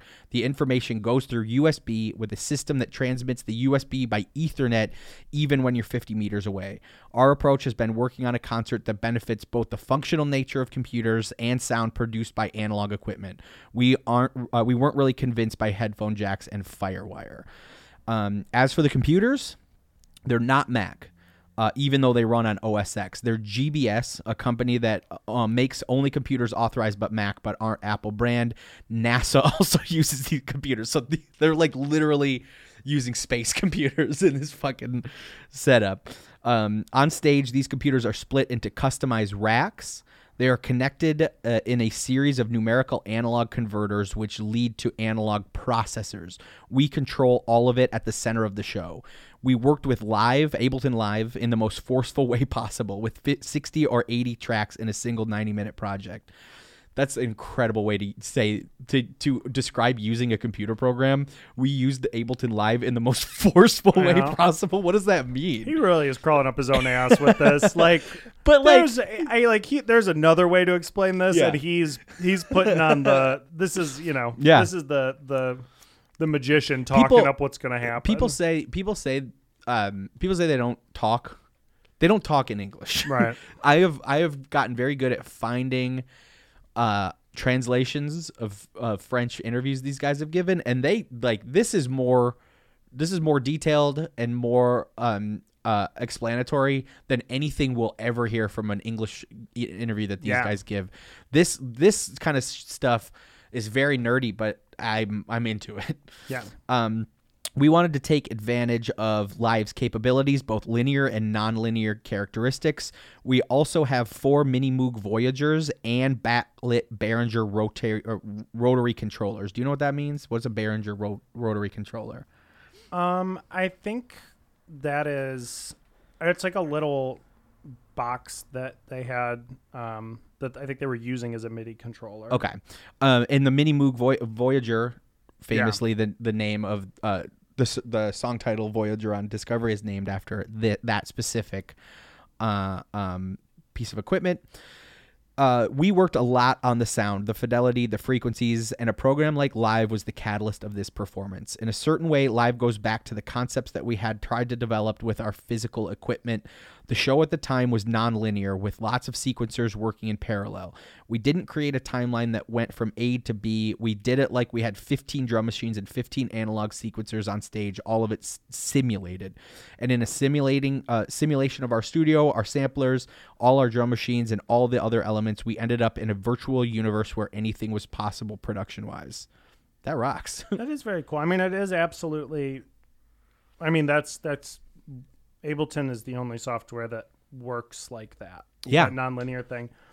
Um, So when he says linear and non-linear, is he essentially kind of talking like like like Arrangement like arrangement and in view. session? Yeah. exactly. Okay, cool. That's that's kind of what I thought. Yeah, it's it's crazy because what they're describing right now, in a positive light, I I believe is what becomes one of the biggest, you know, jabs at electronic music. So hold that forward. thought really quick Right. because the setup, uh, as new as and revolutionary as it was, confused a lot of people. Right. As a lot of people that have seen this stuff before and like this stuff Mm-hmm. were very weirded out by what they were seeing Yeah. because there's been light and video elements and stuff in this music before.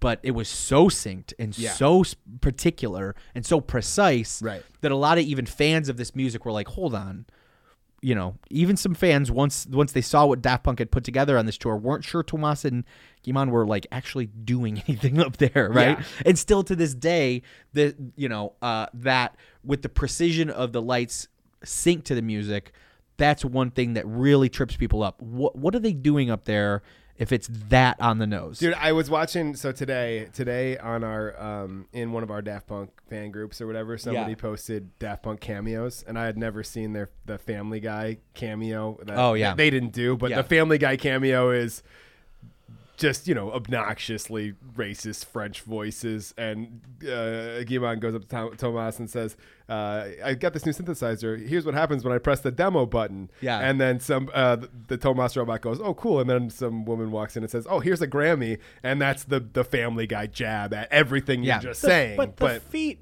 the feat of what they did, Yeah. is putting this spectacle together.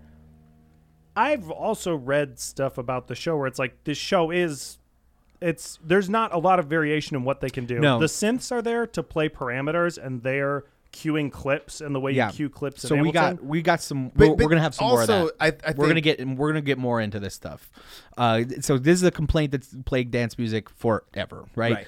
Uh, the term button pusher gets thrown a lot uh, around a lot, and Daft Punk's dazzling new show, so beautifully synced to the lighting, did not nothing to dispel these types of complaints. Um, Guy-Man and Thomas have opened up a couple times about what exactly they were doing, and I found some interesting quotes from them. Uh, this is Thomas.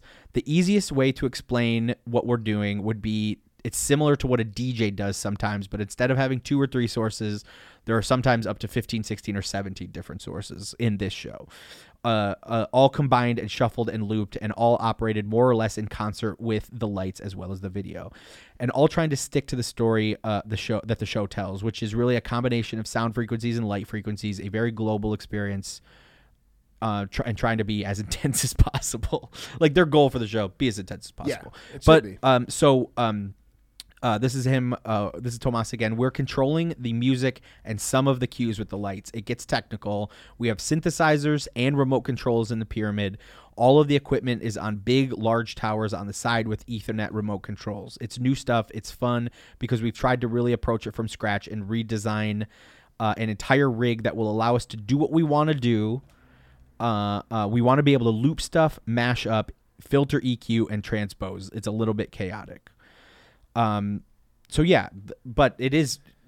Um, uh, I I have more uh, in here, but it's, um, they have very specific parameters in which the next thing has to happen. It's- so there are they're they're noodling around and they can filter and layer things a little bit differently, but when it's time to get to the next thing, they have to get to. I the mean, the thing. idea of like, I don't think it's that far off with hindsight of being someone who who who who makes music in Ableton, right? Uh, You and I both.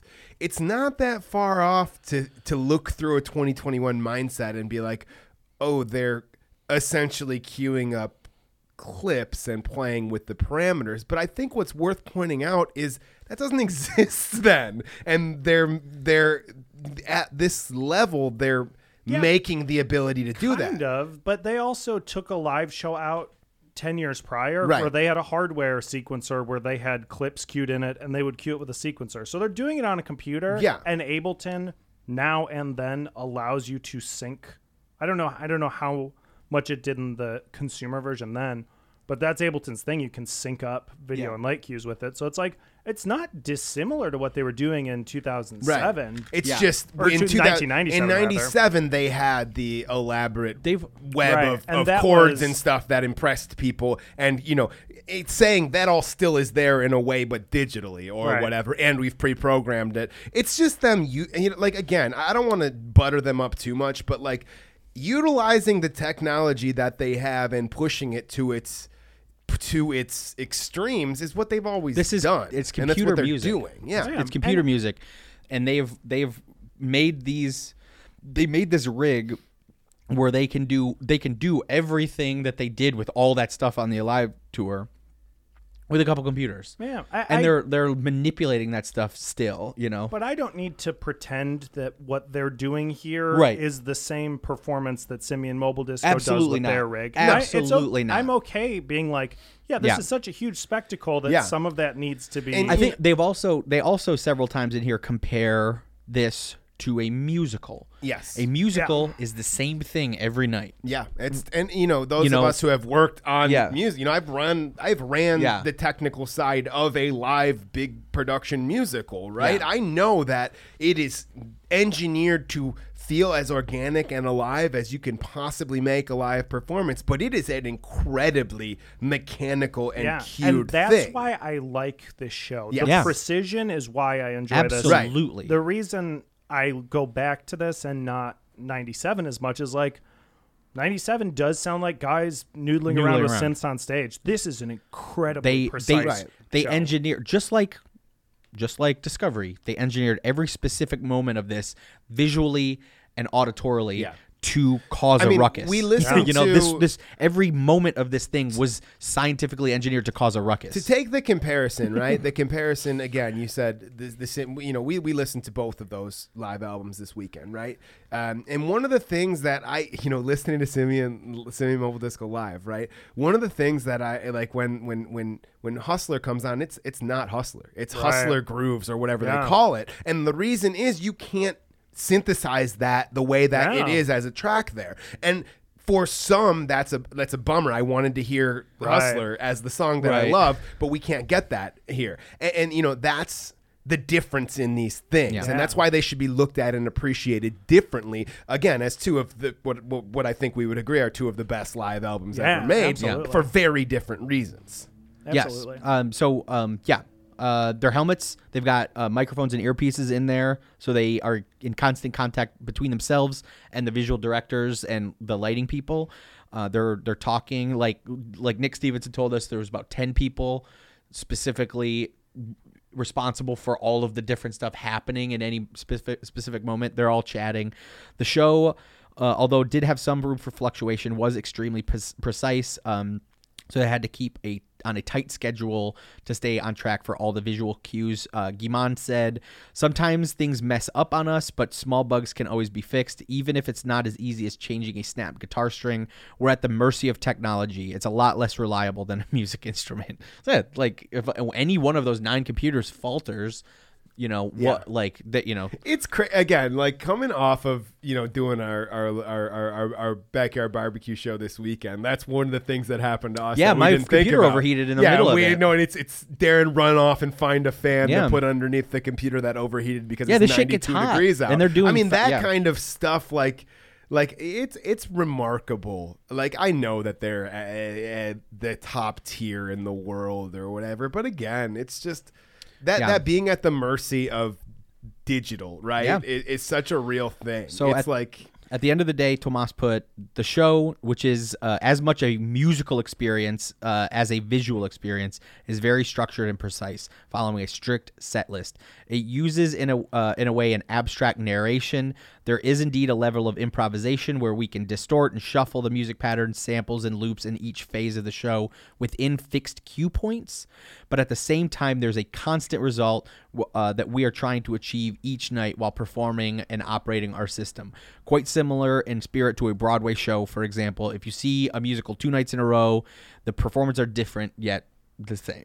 S- You know, Yeah. same same deal. Uh, this this is one thing that I found that's very I, I think illuminating about what's going on. Uh, the show. Uh, um, uh, when a- this is um, an example, an interviewer asks Thomas, "Okay, if you one night in the middle of the show, you guys decide to jam out to a fifteen, just jam out to fifteen minutes at one more time, can you do it?" So, like, that's an interesting question within the Yeah, confines of the totally. show. Uh, this is what Thomas said. The program allows you to do it, but the show as it is right now does not. It works on a combination of music and visuals. So what we've worked more on is the ability to change things within certain time frames, but we still need to move to a certain point or to the next song. 10 years ago, we were not interested in such a, vi- a visual implementation of it. It's a total representation of what we're trying to express, not just an audio one. We really see it as a kind of abstract tori- storytelling and audio visual revealing from a very minimal monochrome start to a multicolor finish. I- like they show from the beginning, black and white, stark, hard. Yeah. And it builds from there. Uh, colors get in, in invited into it a- until all the colors come and mesh into this big, big. being being somebody who comes from you know theatrical production Yeah. sides of things I, this comparison to a, a musical really helps Yeah. because what you you know essentially in that moment what you're describing is a, a pre-thought out you know we call it a green light moment or whatever right Yeah. on stage that's what it Mm-hmm. is you have you have a green light here in this scene from this point to this this beat to this beat you have a green light to ad lib or do whatever you want or you know you can i mean that's a thing for those of you who aren't involved in in theater or Yeah. anything we've all been in plays here and we know green light moments are great because you can you can add real spice to it or whatever Yeah. and, and, in all of our shows that we've written or directed we've i think we've all used Absolutely. those moments to you know to catch you know that's how you get a real one of a kind moment with your Yeah. audience and between the actors on stage and, and you know that's a very cool thing to know that they you know they essentially work that into it i, I really like that that so uh, analogy this is uh, this is the continuation of that quote. This is uh, Thomas Still. We've really tried to reinterpret every song so that they connect to each other amid this concept of mashup. We have a very precise image of the evolution of these three albums that we did, despite the moderate uh, moderate response uh, that that we had to the last one. A lot of the tracks from Human After All, which had not been received well by critics and maybe not by the audience, have gotten a stronger response uh, now that we play them in the show. It's really important for us to try to express that the kind of triangle that exists between the three records. I think the tour has been successful in that way. And that's the other thing that I like about the precision of this record is if it did have noodly or parts or whatever, if they did have more room for that, it's like these tracks have been arranged. You Yeah. know, it's not like we're going to play the song. They've arranged Yeah. them into incredible sections that complement each other so well. I absolutely get that quote. If They, they, uh, spend an extra three minutes in one of the grooves, that messes up the balance of these So Pedro, like things. Pedro talked about the first time he heard any of it was ten days before Coachella. They showed him some of rehearsal stuff, and he was like, "Guys, you fucking wrote new songs. Like you took Right. you took all of your stuff and you wrote new songs out of it. That that that's an incredible achievement. And one thing I think that gets overlooked about what this is is they they took their favorite bass lines that they ever wrote and their favorite hooks and their favorite lyrics and their favorite synth lines and they they mixed them up and they they wrote all new songs from all the songs they've ever written. It's it's like is- from a musical standpoint, it's, it's an incredible achievement. this exists because of Ableton's session view. Because linearly, Yeah. if you're stacking these, this doesn't happen. But when you can press a button that triggers the baseline Yeah. from around the world and then trigger something else, it allows you to play with your music this way. So that- from, Yeah, I mean, from like, an really, artistic incredible. from an artistic standpoint, do, do is does this mean that from the last 15 years they sat on the masters of each specific sound they ever created? Did they have a like a separate master of the of the around the world baseline from 15 years I ago would thinking they might have So for a lot of these things that they were sequencing on sequencers uh, that took things like like like my old analog synth has a special memory card that I program presets on and stuff. Yeah. A lot of these were mini discs. I would bet they had The like level- floppy discs, Right. like the the old. They weren't floppy disks. They were the generation after. They were really thick. Yeah. I bet they had a lot of this stuff on The- there. I the would bet they had to recreate some the of level of organization they needed to do the tour in the way they did the first time would require them to have the, the the original save files for lack of a or better they would have to recreate. or them. they would have to recreate it and if you know how you know you can you can it's one of those things where if you if you've you know how many shows did they do before 97 or whatever um uh, before 97? Yeah. Uh I don't know. I mean a lot. I'm just saying, if you were in the the, the point rehearsal wise where you could recreate a synth Yeah. you know, a- Right. a, s- a synth sequence every night for a tour at, at, at the level they were touring. Like, there's an element of knowing how to recreate your own sounds at that point. And my- it's my- not like you know, I- discovery. I think is a different question Right. of like, I wonder, uh, like, at what level, you know, you have the you have the way some of these stems, these tracks are balanced in the song and the final mix, that might not translate to playing them very loud. Yeah. that might not Yeah. translate to playing over something. Because there's also I'm very curious about that. yeah, They, there's also brand new breaks, brand Right. new things like that that you know that are not written in. There's there's breaks in Robot Rock here that are not written into Robot Rock. Absolutely not. Right. You know, there's uh um there's all sorts of reworkings of their their songs that make them feel fuller and, and more lively and, and for a crowd as opposed to you know as opposed to I mean, but they, like like Devin mentioned before. I mean, there's something to be said if you can get all the different parts to different songs together in an Ableton Yeah. session view like that. I mean, that's why when I'm feeling, you know, I, I when I'm feeling like I can't come up with an idea, just putting a bunch of different ideas in one place and stripping out the different parts and seeing how they Yeah. work together. I mean, it's hard not to be like, oh, if I could mm, change this a tiny bit, I can make Yeah. a cool way to make these things go together. And realizing that, like we've said, uh, you know, I said it a ton of times during the Human After All episode. I think the best version of this we get later, you know, as a Yeah. part of something else, over and over and over again. Yeah. In 2007, I think that's what they do because Yeah. I think that they they do set out to find that that that place where these these you know the, like they said the triangle of albums intersect. They've got they've got these lemur um, touchscreens in there that they're using to manipulate it, and they've got the Behringer controller. I think that Behringer controller is just a box of knobs. Yes. it's fundamentally what Ableton will put out as Yeah. its own proprietary thing in the push. Right, You've right. got the buttons. That's the touchscreen for triggering Yeah. clips. And then And, you've got the knobs. Yeah, and the um, idea and of, Nick like- told us that he he had to he had to have Tom Thomas explain to him what that black the screen camera was. man, Yeah, yeah, yeah. Because in 2007 the idea of a touch screen Yeah. was like, Uh, what do you, what I do you mean, mean you can touch that? You know, we're, we're, we're sitting here in the studio, right? We have the, the push right here, right? Those knobs at the top, I press a map button and I map it to Right. whatever knob I want on the screen. Same with this this little this little controller right here. These knobs, I can map them anywhere. Yeah. That rotary control, it's just it. I, you know, Yeah. I, it's just a You're bunch of knobs, and you go in and you map it to whatever thing you want it to control within the program. Yeah. And so they have a bunch of those. It's just countless numbers of freaking knobs the that feat- they can then the control. that makes this incredible is that they have a, a mobile uh, thing of computers set up to do it because that is a studio process and they're doing Yeah. it on stage. That's really Yeah. like technology wise is incredible. at this at 2007 specifically it's is incredible. I mean, and again, is astronomically uh, like ahead of its time. It's difficult with you know Astronomically to, ahead of its to, time. to people who are used to computers that do everything in, a- in a snap of a fingers, and you know user interfaces today are made.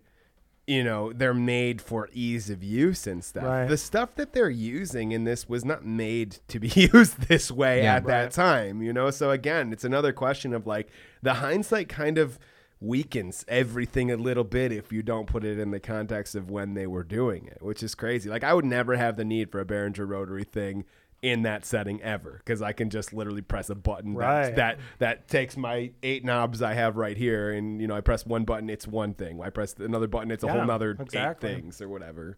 So, with a technical understanding of the pyramid's innards, they had to start working on the outside too. A guy named Martin Phillips uh, uh, brought his team from Live Design in to help with the lighting rig. Uh, at the time, Daft Punk was buying huge swaths of LED panels, like we had heard, because they had a they had a clear vision of what they wanted it to be. Um, so uh, this Martin Phillips guy has, has said like they they knew what they wanted. We just helped them facilitate it um, uh, as we learned from the Human After All episode, the original idea from the pyramid spawned from the Technologic music video. Guy, Guy, Guy Guy-Man had looked at the little weird robot in the pyramid and said, uh, "Wouldn't it be funny if we were in a bigger pyramid?" it's That's still great. one of my that's favorite. One of, that's one of the, the times during this thing that I've really related to them. Where I I'm think- like, yeah, that's my kind of energy. Uh, the, I think the the more we get into this, the more I get Guy-Man on Yeah. a wa- on a f- like on a wavelength. He's really funny. Thomas Thomas is thinking about things in ways that I don't know that my brain can process. Guy-Man is just like we should be in a bigger pyramid. it- like uh, like when somebody's like when somebody asks them like you know you have robot heads what else would you like robot and and and Thomas is like what if I had hands that could do that and Guy-Man's like what if I had two robot dicks funny. That's very funny because when you guys say that, I connect with the stuff Thomas says, and you guys connect with the stuff Guy-Man says, Yeah. which sums up us as a very unit very well. That's probably true. It's it, it's it's I'm, funny. I'm definitely more talkative and in extroverted Yeah. than than Guy-Man, but when he speaks up, I get Right. it. No, we should be. It'd be funny if we were in a bigger pyramid. it would be what that guy that little robot was in a tiny I- I pyramid. what's- what if it we were in a big pyramid? what sums it up probably is Thomas probably said to one music video, "What if we took that music video and made it a 94 minute uh, avant-garde Yeah. film?" And Guy-Man took this music video and said, "What if we were in a big pyramid?" that's that, that's really yeah. That kind of distillates these Yeah. two So- dudes. Um, and you know what? The pyramid's on the shirt. 94 minutes of desert walking is, is not on the t-shirt. Pyramids on the shirt, Guy-Man. You can't. You can't make a two guys walking in the desert Yeah. with your hands. You know. yeah. So this next bit is from the Live Design website. There's a bu- Yeah. there's a bunch of websites of of LED companies and lighting design companies that have worked on this that really like to let people know that they worked on this, which Yeah. was nice because I, I got a bunch of interesting info. So this is live design. The pyramid shape shape set was 16 feet wide across at the bottom and is constructed from over 1600 Barco O-Lite LED blocks, which Yeah. is uh, uh, astronomical for 2007. yeah. Um, they've all been pixel pixel mapped to create three dimensional video screen surfaces. Uh, moving images and video effects are played on, on the bottom two thirds front fascia uh, of the pyramid and a small section on the top of, above the band's platform. Flanking both sides of the m- main pyramid are customized frames holding 18 by 18 foot geometric networks of crisscrossing hexagonal shapes made up of a total of 170 Versatube linear LED fixtures from Elemental Labs. Cool. Yeah, there's a yeah, lot brother. of shit fucking happening here. Behind the pyramid and the Versatubes, effectively wrapping the whole stage set, is a special 75 millimeter resolution LED pixel curtain measuring 48 feet wide and 16 feet high. This is a bespoke creation made from Elemental Lab components and results from a joint project between supplier uh, the supplier and Daft Arts, the band's own production company. Would- I didn't understand that before. That's a curtain. Yeah. That's not a screen. That's uh it's like Yeah. and and now that I look at like closer pictures of it, you can see that it's like strands of LED bulbs Yeah. that are That's not that- that different than how they still do stuff Yeah, like that. right. If you if It's you go just- see someone at, at the- Yeah. you know, Yeah, I mean, but essentially, so so it's very a cool. little bit uh, because because I, I have a little bit of experience in the lighting side of things, not necessarily in the tech side of things, but but essentially the the difference from LEDs then to now is is the size that can change color if you know what Right. i'm saying so so back then i would imagine at that point each one of those blocks has the capacity to be whatever color you want by Right. combination of the three led colors in it nowadays a single tiny led bulb has all of the different colors you need I- to make That's anything. why I can buy an LED strip for eight dollars. Yes. that's Wi-Fi enabled that does whatever. I, Yes. I'm curious because for most of the show, it's basic geometric patterns on the pyramid. Yes. During the during the encore, it's like faces and But- actual pictures. But what you need to realize with that is that's what your LED TV screen's doing. It's just at a resolution where the LEDs are so small, you don't realize that if you zoom in really close, it is a couple colored boxes Yeah. and, and in, in, in the tiniest little pixel there is the opportunity for each one of those colors to be whatever red green or, or blue I'm or whatever combination I'm so so my point is it's the same thing with with stadium screens right stadium Yeah. screens when you get super close to them you know they're just it doesn't make any sense I I sold it's just the resolution is insanely high nowadays. I sold LED I sold flat screen TVs as a job in high school in like 2005 and 2006. Yes. And I had which again is a just a very wild job for a high school. Yeah. I my, everyone else I worked with was in their 40s, and then there was like a little dirtbag 16 year old uh, with like too baggy of khaki pants. Hell yeah. uh, um, and they let me sell uh, TVs to like to folks. But like I was there in You would have been a great bit character in like the 40 year old version. I, in well, that that's the, the pro- I was in 2006. I was uh, a high school kid named Andy selling TVs at Circuit City, and that movie came out, and his name was Andy in Oh, the movie. I didn't even and it was that. miserable because I Oh, couldn't this get is away your- from the it. Joker yeah, origin story. yeah, yeah. Uh, uh, Forty Year Old Virgin is the Joker to me. to Andy, the Joker's actually a 40 year old virgin. To. Andy, the forty year old virgin is actually Joker. to him. Andy, the Joker's a virgin. Uh, so it was that that was that was a negative that movie negatively impacted my life. Yeah, no, I get it. But like I was there when Circuit City got its first shipment of Blu-ray players. Yes. and a Blu-ray player was a thousand dollars. Yeah. Um, um, to think that the the resolution that they got on this pyramid on the scale that they got it at this time when when uh it was inconceivable. I think the largest TV we had at that point was 40 the largest TV was 45 inches. it was at rear, like, the No, largest. we the largest like we had at that point we could get you could get a bigger Rear um, Uh, projection? no, we had No, I phased those pla- out by then. I think heavy ass plasmas exist Plasma. Oh, yeah, yeah. plasma was the Yeah. more the more easily accessible. We were just getting LED at that point, and LED was nowhere near 45 inch. I think the biggest LED TV that they had high def was like maybe 36. I read that um, Shuji Nakamura invented the blue LED in 1993. So the ability to have an LED that produced a blue light was only 13 years old at this point. That's wild. He won the Nobel Prize for Physics in 2014 for it. It, allo- it like allowed for the development of the white LED, which is where Yeah. all our energy efficient bulbs are. The idea that 13 years prior to this, They couldn't you produce couldn't even blue. have blue. Yeah. And then in 2006, this is the show. Yeah. That's very Yeah. nuts. That's interesting. There's not. That's interesting. Uh, there's not a ton of blue in the show. There's Yeah. lots of greens and reds. There's purple, and they they have like the you earth need blue to do Yeah, some of the yeah, stuff they do. yeah. But that's wild. uh, um, I do. I never had really thought about like when Thomas said like the idea of the show was going for this stark monochrome, and and Right. slowly adding the colors uh, to the end is like all rainbow. I, The I- green is the one of the funnest parts yeah, of the show. yeah, the geometric greens. I wish that I had been more interested in festival acts at this time because in 2006, where my brain was, it was like there is no music going on that's important unless it's at a Right. shitty warehouse or at a VFW hall. Yeah, I was doing a lot of I was doing a lot of like grungy emo shit before like but uh, I went to the first the first one-off Lollapalooza in 2005 and that is where I got all the big acts out of like I I been doing I've only been I've only been to a, like a handful of arena shows in my life. I think I've been to uh, Radiohead twice in an arena. And this is an arena show. yeah. That's what I.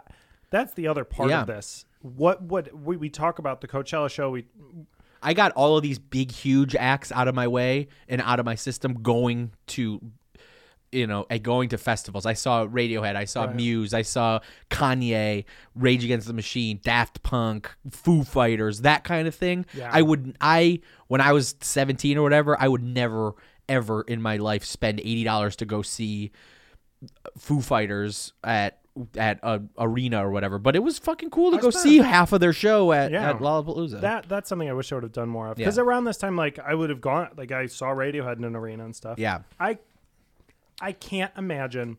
Like this would have been very fun in a field the way you saw it. Yeah. What would this have been like in general admission inside a incredible. building? Yeah, absolutely Because incredible. like that's the containment of Yeah. a, not a nightclub. Totally. But what would that have been like? Yeah. totally. They played a lot of like outdoor arenas too. Like uh Most of the tour is outdoor. Yeah. Um, but I was looking through the venue list and clicking on them, and some of them were more. yeah. A little. I more looked up the one the one that the lo- the album is filmed at. Yeah. It's an outdoor arena in Paris that looks fucking awesome. Can you imagine the Red Rocks show for this? Yeah, I know. What would it have been like to Red Rocks would Red be Rocks? incredible. Red Rocks would be We, got- absolutely we should incredible. get tickets to something at Red Rocks. I the only time I was ever in Denver, uh, I looked it up. I was like, like we're here. Like let's go see a show at Red Rocks. Like we should see Yeah. Red Rocks. The only show that was in town while we were there was ICP. Uh, we that would have been "Nah." fun. Yeah, Honestly, that would have been fun. shout out, uh, shout out to my friend Ethan who has been listening to the show and is a big fan of dance music and loves all this stuff. He uh, bought tickets for something at Red Rocks this summer, Hell and yeah. I'm I'm so jealous. That would be a really fun venue to Yeah. see something out. Yeah, I'm all about it. Uh, more from Live Design. The video content is stored on and played back via two dual output V4 Catalyst digital media servers, and uh, with two running as hot backup. They're triggered by Phillips's Hog IPC lighting console, in turn receiving SMPTE from the band. Do you know what SMPTE is? I I it's I do not know specifically So what um, it is. I'm- Catalyst, yeah, Catalyst is like a is a. I'm pretty video sure that just means that there's a trigger, Okay. there's a trigger mechanism in the audio. You know, in the Yeah. same way You that said triggered by a hog somewhere in that sentence. Yeah, he's triggered by ho- a Hog IPC lighting Yeah, console. triggered by a hog. So I, I know that triggered by a hog. But write that down as a as a track uh, uh list. Absolutely. we got to name a track at some point. triggered by a hog. There's got Triggered we got to we got to produce a track called tri- Absolutely. triggered by a hog. That's a good piece of phrase. Um, I think that like essentially, I think that what that Yeah. means is that while there is a server happening, it's a signal coming from. Yeah. The, the you know the My cues under- that we've talked about. Gotcha. It's a, it's signal. You know, I know. I, I was looking into some Ableton um, like designing stuff as it is currently, and a lot of it is plugins that convert Ableton's language to you Okay. know uh, you know a you know we would use at our level like a, DMX language for our lighting or whatever, Yeah. but DMX has like whatever 512 Yeah. channels or something, so And- they need something with much many more channels uh, for the thousands and thousands of individual things. SMPTE E is um, the time codes from Society of Motion Picture and Television Engineers. so it's the Yeah. time codes that you put to sync audio video. Okay. It's like the metadata. So they're getting code. they're getting time codes from the band live Yes. to man that is like So the, they're- time like, codes are built say- into those pivotal Yeah. cues that we've Yeah, referenced exactly. earlier. There's a That's- lot going on in this show. Honestly, it is. It is again. I, we we we do butter them up a lot, but it is really cool to see a how they developed these ideas. That again, with 2021 hindsight, are a little. They're lacking of the context that this is all new stuff. I saw Roger Waters um, from Pink Floyd Yeah. play Dark Side of the Moon front to back this year, right? 2006. Yeah. It was an incredible, gigantic, expensive tour. And he was doing some incredible stuff with video in the background, playing videos. Um, and it was a great light show, but it was not, you do not have the same thing as like every second can trigger a new Right. visual. That's Yeah. a that's a different animal. I mean, I agree. Playing a video. I, I remember going to, um, you know, Pink Floyd Laser Light show Yeah. at, at DTE or whatever around here, and that was always it was a cool thing. But it was clearly like they they pressed play. You know what I mean? Yeah. They pressed play on that, and it, w- was a it was yeah, a, well, that, a- a yeah, the laser spectacle. light show thing is a completely different idea. Yeah, I mean, I'm just yeah. saying, but that idea Yeah. of of of finding a living, breathing Right. version that balances the spectacle with the performance is is is again, it's the unique little nexus that they found here. Um, so the set was originally conceived for a one-time performance uh, at the Coachella Valley Music Festival. Again, this is you know this is a different source. This is the the people that designed the lights are saying that this is a one-off thing. like, all right, uh, um, where it was such a success that they decided to tour the show, stopping design involving four separate but linked layers of video.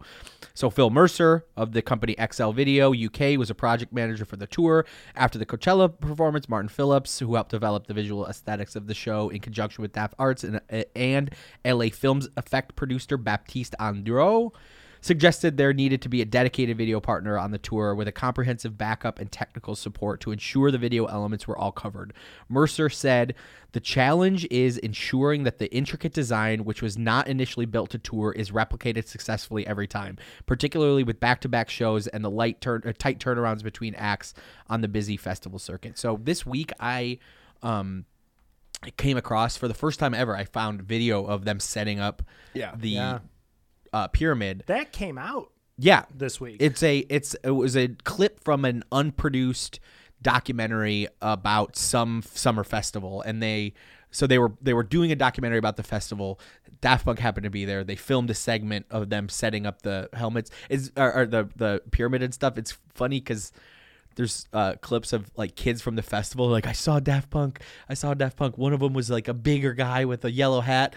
They were talking about Cedric, like Yeah. the Daft Arts guy. Yeah. They thought they thought they saw Thomas. They didn't. Yeah. So that like that was cute. But then the the um the visuals of you know this horde of teamsters that were on the road with these two guys in a pyramid like light uh um setting up this whole thing is it was really crazy there's a lot that goes into setting this thing up I that the idea of building something for a one night thing and then retroactively being like, no, we're going to tour this Yeah. is from me, somebody who's been involved in small scale technical done that a bunch of times. Yeah, but like I'm just saying, like the Yeah. idea at the level that I've produced stuff and Right. I've run tech for stuff, the idea of somebody saying, no, we're going to tour this, make this tourable after designing it for a one time thing is a nightmare in my brain. I, that's- can't imagine. That's also the reason it's 2006, 2007. I Yeah. imagine. oh yeah yeah so we'll Yes. get we'll get to the breakdown of, of show dates and whatever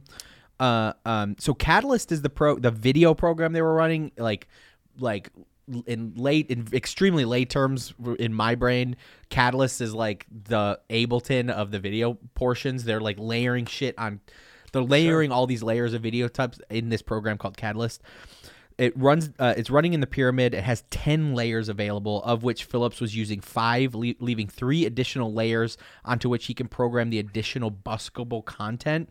This is used if, if they divert from the standard show at all so they they were talking so much about the specificity and precision of getting from one cue to the next, but Phillips, who was in the booth or whatever running the video content, had layers of the video content that he could use in case that they got off script in any way whatsoever. So he had he had backup plans if he needed to change the cues or whatever, he could do it live uh, which is pretty interesting. Uh, he has uh, clips ready at his fingertips so he can bump, flash, and tweak between the standard and the improvisational content of those additional layers. So they're in the headset talking to him. He's he has some wiggle room as well if he needs to extend or shorten any specific of the visual stuff. He can do that too. So it like we're talking about how strict it is and how precise it is. The video stuff also had some wiggle room built into It's- it. I, I just want to keep echoing this thought I keep having that the missing piece to this for me was the comparison to a musical. Yeah. Because this everything we're talking about i it's you know you know being being around for for productions and and, and and you know it feels like that you know it feels like and, and it feels like they're at this interesting thing where they're the lead actor and also the the director and stage manager at the same time is what it kind of sounds like which is kind of Yeah. i mean i don't know how much they're doing and how much is you know what i mean like how much so is- they they have some some very um surface ability to control light cues Yeah. but phillips is is the one that's running the the light the, the video part portion of it but they have they have some agency in the pyramid to do some light stuff but they're mainly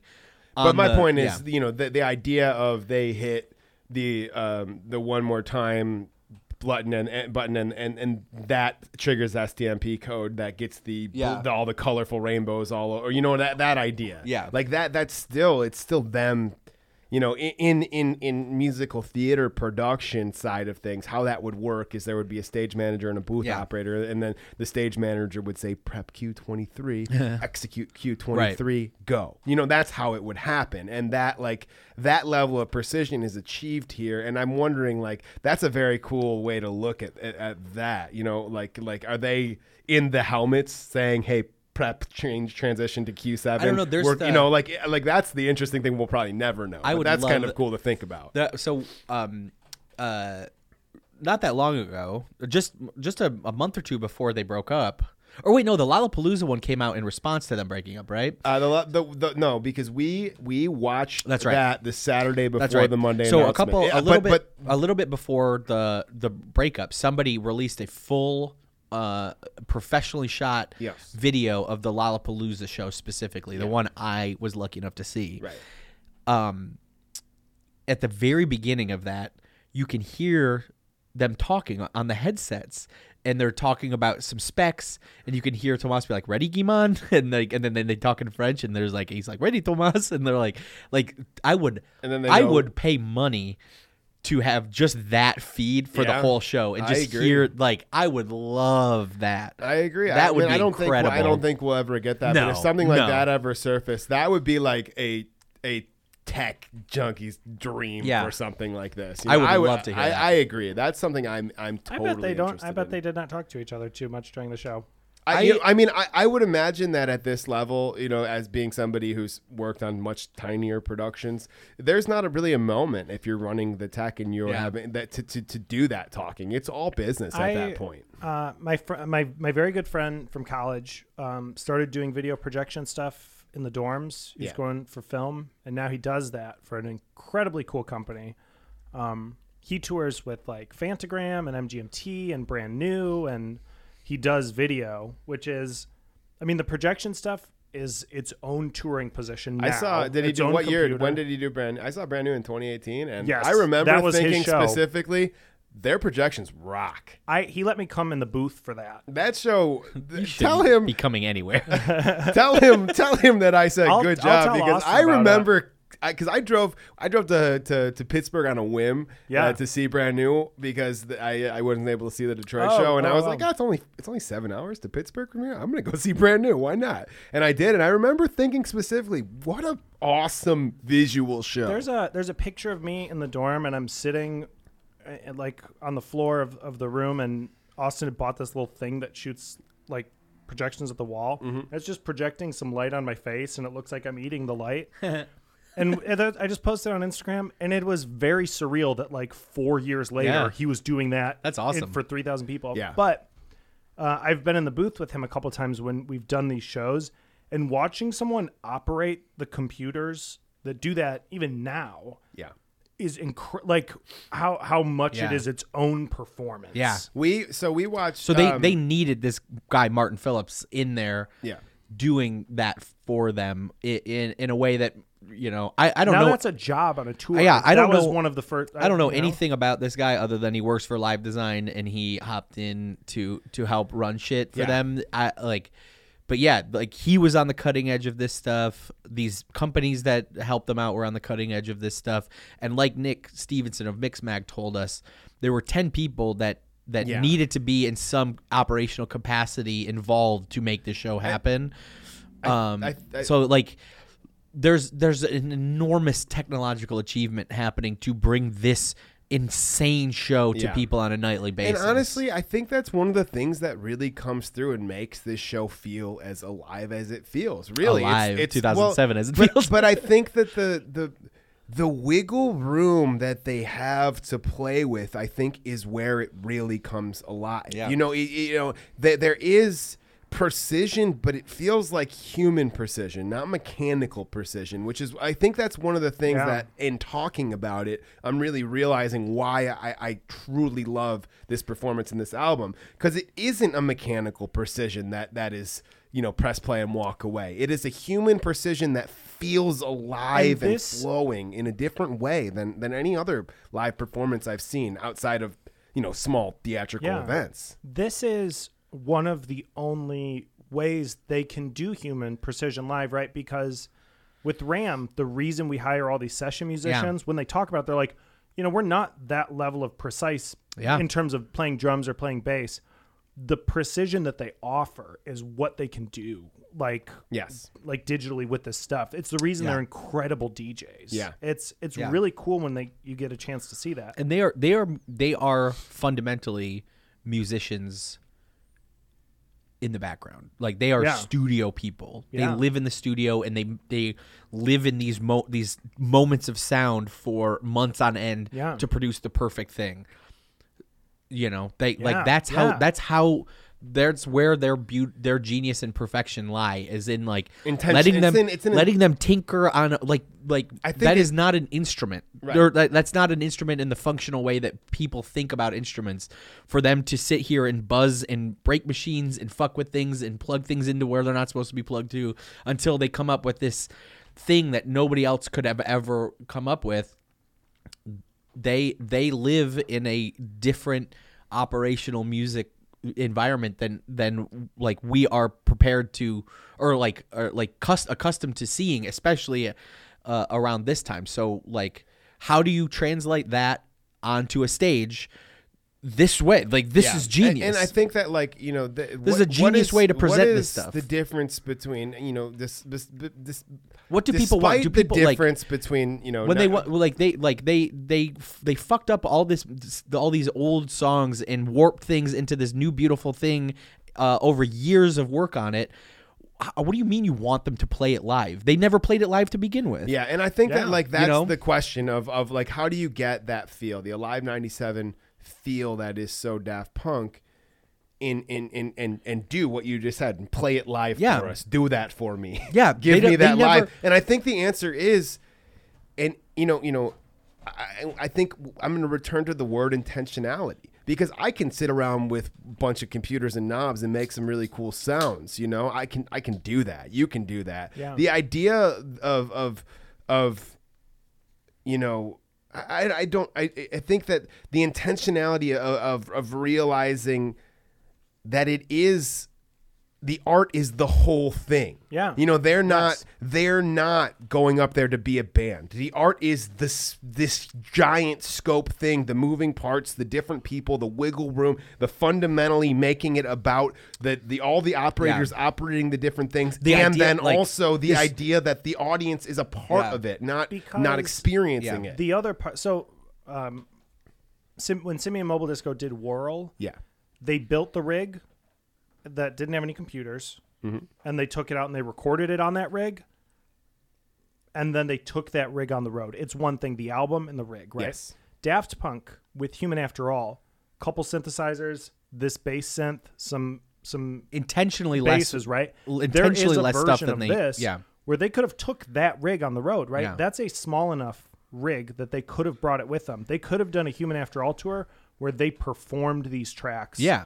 You know, they would have needed like another t- two session musician maybe, but they could have performed that album live. Yeah. And I'm so glad that they chose Yeah, to do absolutely. this, this spectacle. Again, we're not we're play- not like here noodle around on machines for a little while or revolutionize the way Right. that My- electronic music is presented. The answer is that's we- the, I mean that's the that's their choice. We're not here today if they make the other decision. That's probably true. Yeah, Absolutely. Because So they all- really could have played that whole album live. And it would have been a show that people liked or hated, and it was just another cool. It was cool to see Daft Punk Yeah. at this show. But you know, again, it doesn't open the door to what they will become after this, and it doesn't change. You know, again, do we have EDM as EDM No. if this doesn't Right. happen? I don't know. No, no, there's not. No, I think eventually not without something else Yeah, happening at this level by um, somebody else or something. You know what I mean? Yeah, Like, eventually, the the it was bubbling up. Like you know, we, we talked at the beginning of the show, and the these noises that were bubbling up. Like there was an explosion of this music happening, And something was but, going to like, influence it. Yeah, and there was. I'm sure at some point there was going to be a big room main stage element of dance music happening. This just this fucking fast tracked it, and this showed everybody how. This this is the blueprint. I mean, and there's an argument Da- to uh, make that De- this so is deadmau5, Skrillex, Tiesto, Calvin Harris, uh, uh, who like what are like who, Chainsmokers even like Sure. all these even you know like the Marshmellos of Marshmello, the world. You know, like yeah, I like uh, um, Chemical Brothers completely changed the way they played live after this. Uh, um, uh, all of these enormous Avicii's live show. Yeah. All of that stuff, all of this enormous spectacle thing. Yeah. If you're out there and you went to Ultra anytime after 2007, it, what you saw to close out the night happened. If you've been to Yeah. like Electric Daisy I mean, Carnival, it, like if you what what you saw to close out the night happened because these guys showed everybody how to make it happen. there's an argument to be made that okay, so whether or not you, I'm going to go on a little bit of a tangent here. There's an argument to be made that okay, maybe you don't consider homework genre defining. Okay, maybe you don't. That's that's fine. They maybe they contributed in a movement and they were part of it. Maybe it's not genre defining. But I would make the argument that Daft Punk in with with Discovery is a genre defining Yeah. moment. I would make the argument again that Alive 2007 is a further a, a new genre defining moment and then you could make the argument I would make the argument that Ram is genre defining as well. I would I would honestly like I would say that that saying Discovery's genre defining is underselling its importance. I no, I agree completely. But my Yeah. point is, I, I'm saying appreciating the word genre. I'm not Yeah. throwing that around loosely right here, which is Industry why I would, which is why I wouldn't give Industry it to defining. homework in this moment. Yeah. because I think homework, while they are the the the core of that movement in in my eyes, you know, they're still part of a movement where I feel as Discovery is is defining something new. Yeah. Whereas I feel like Live 2007 is defining something new, and I would make the argument that Ram defines something Yeah. new as well.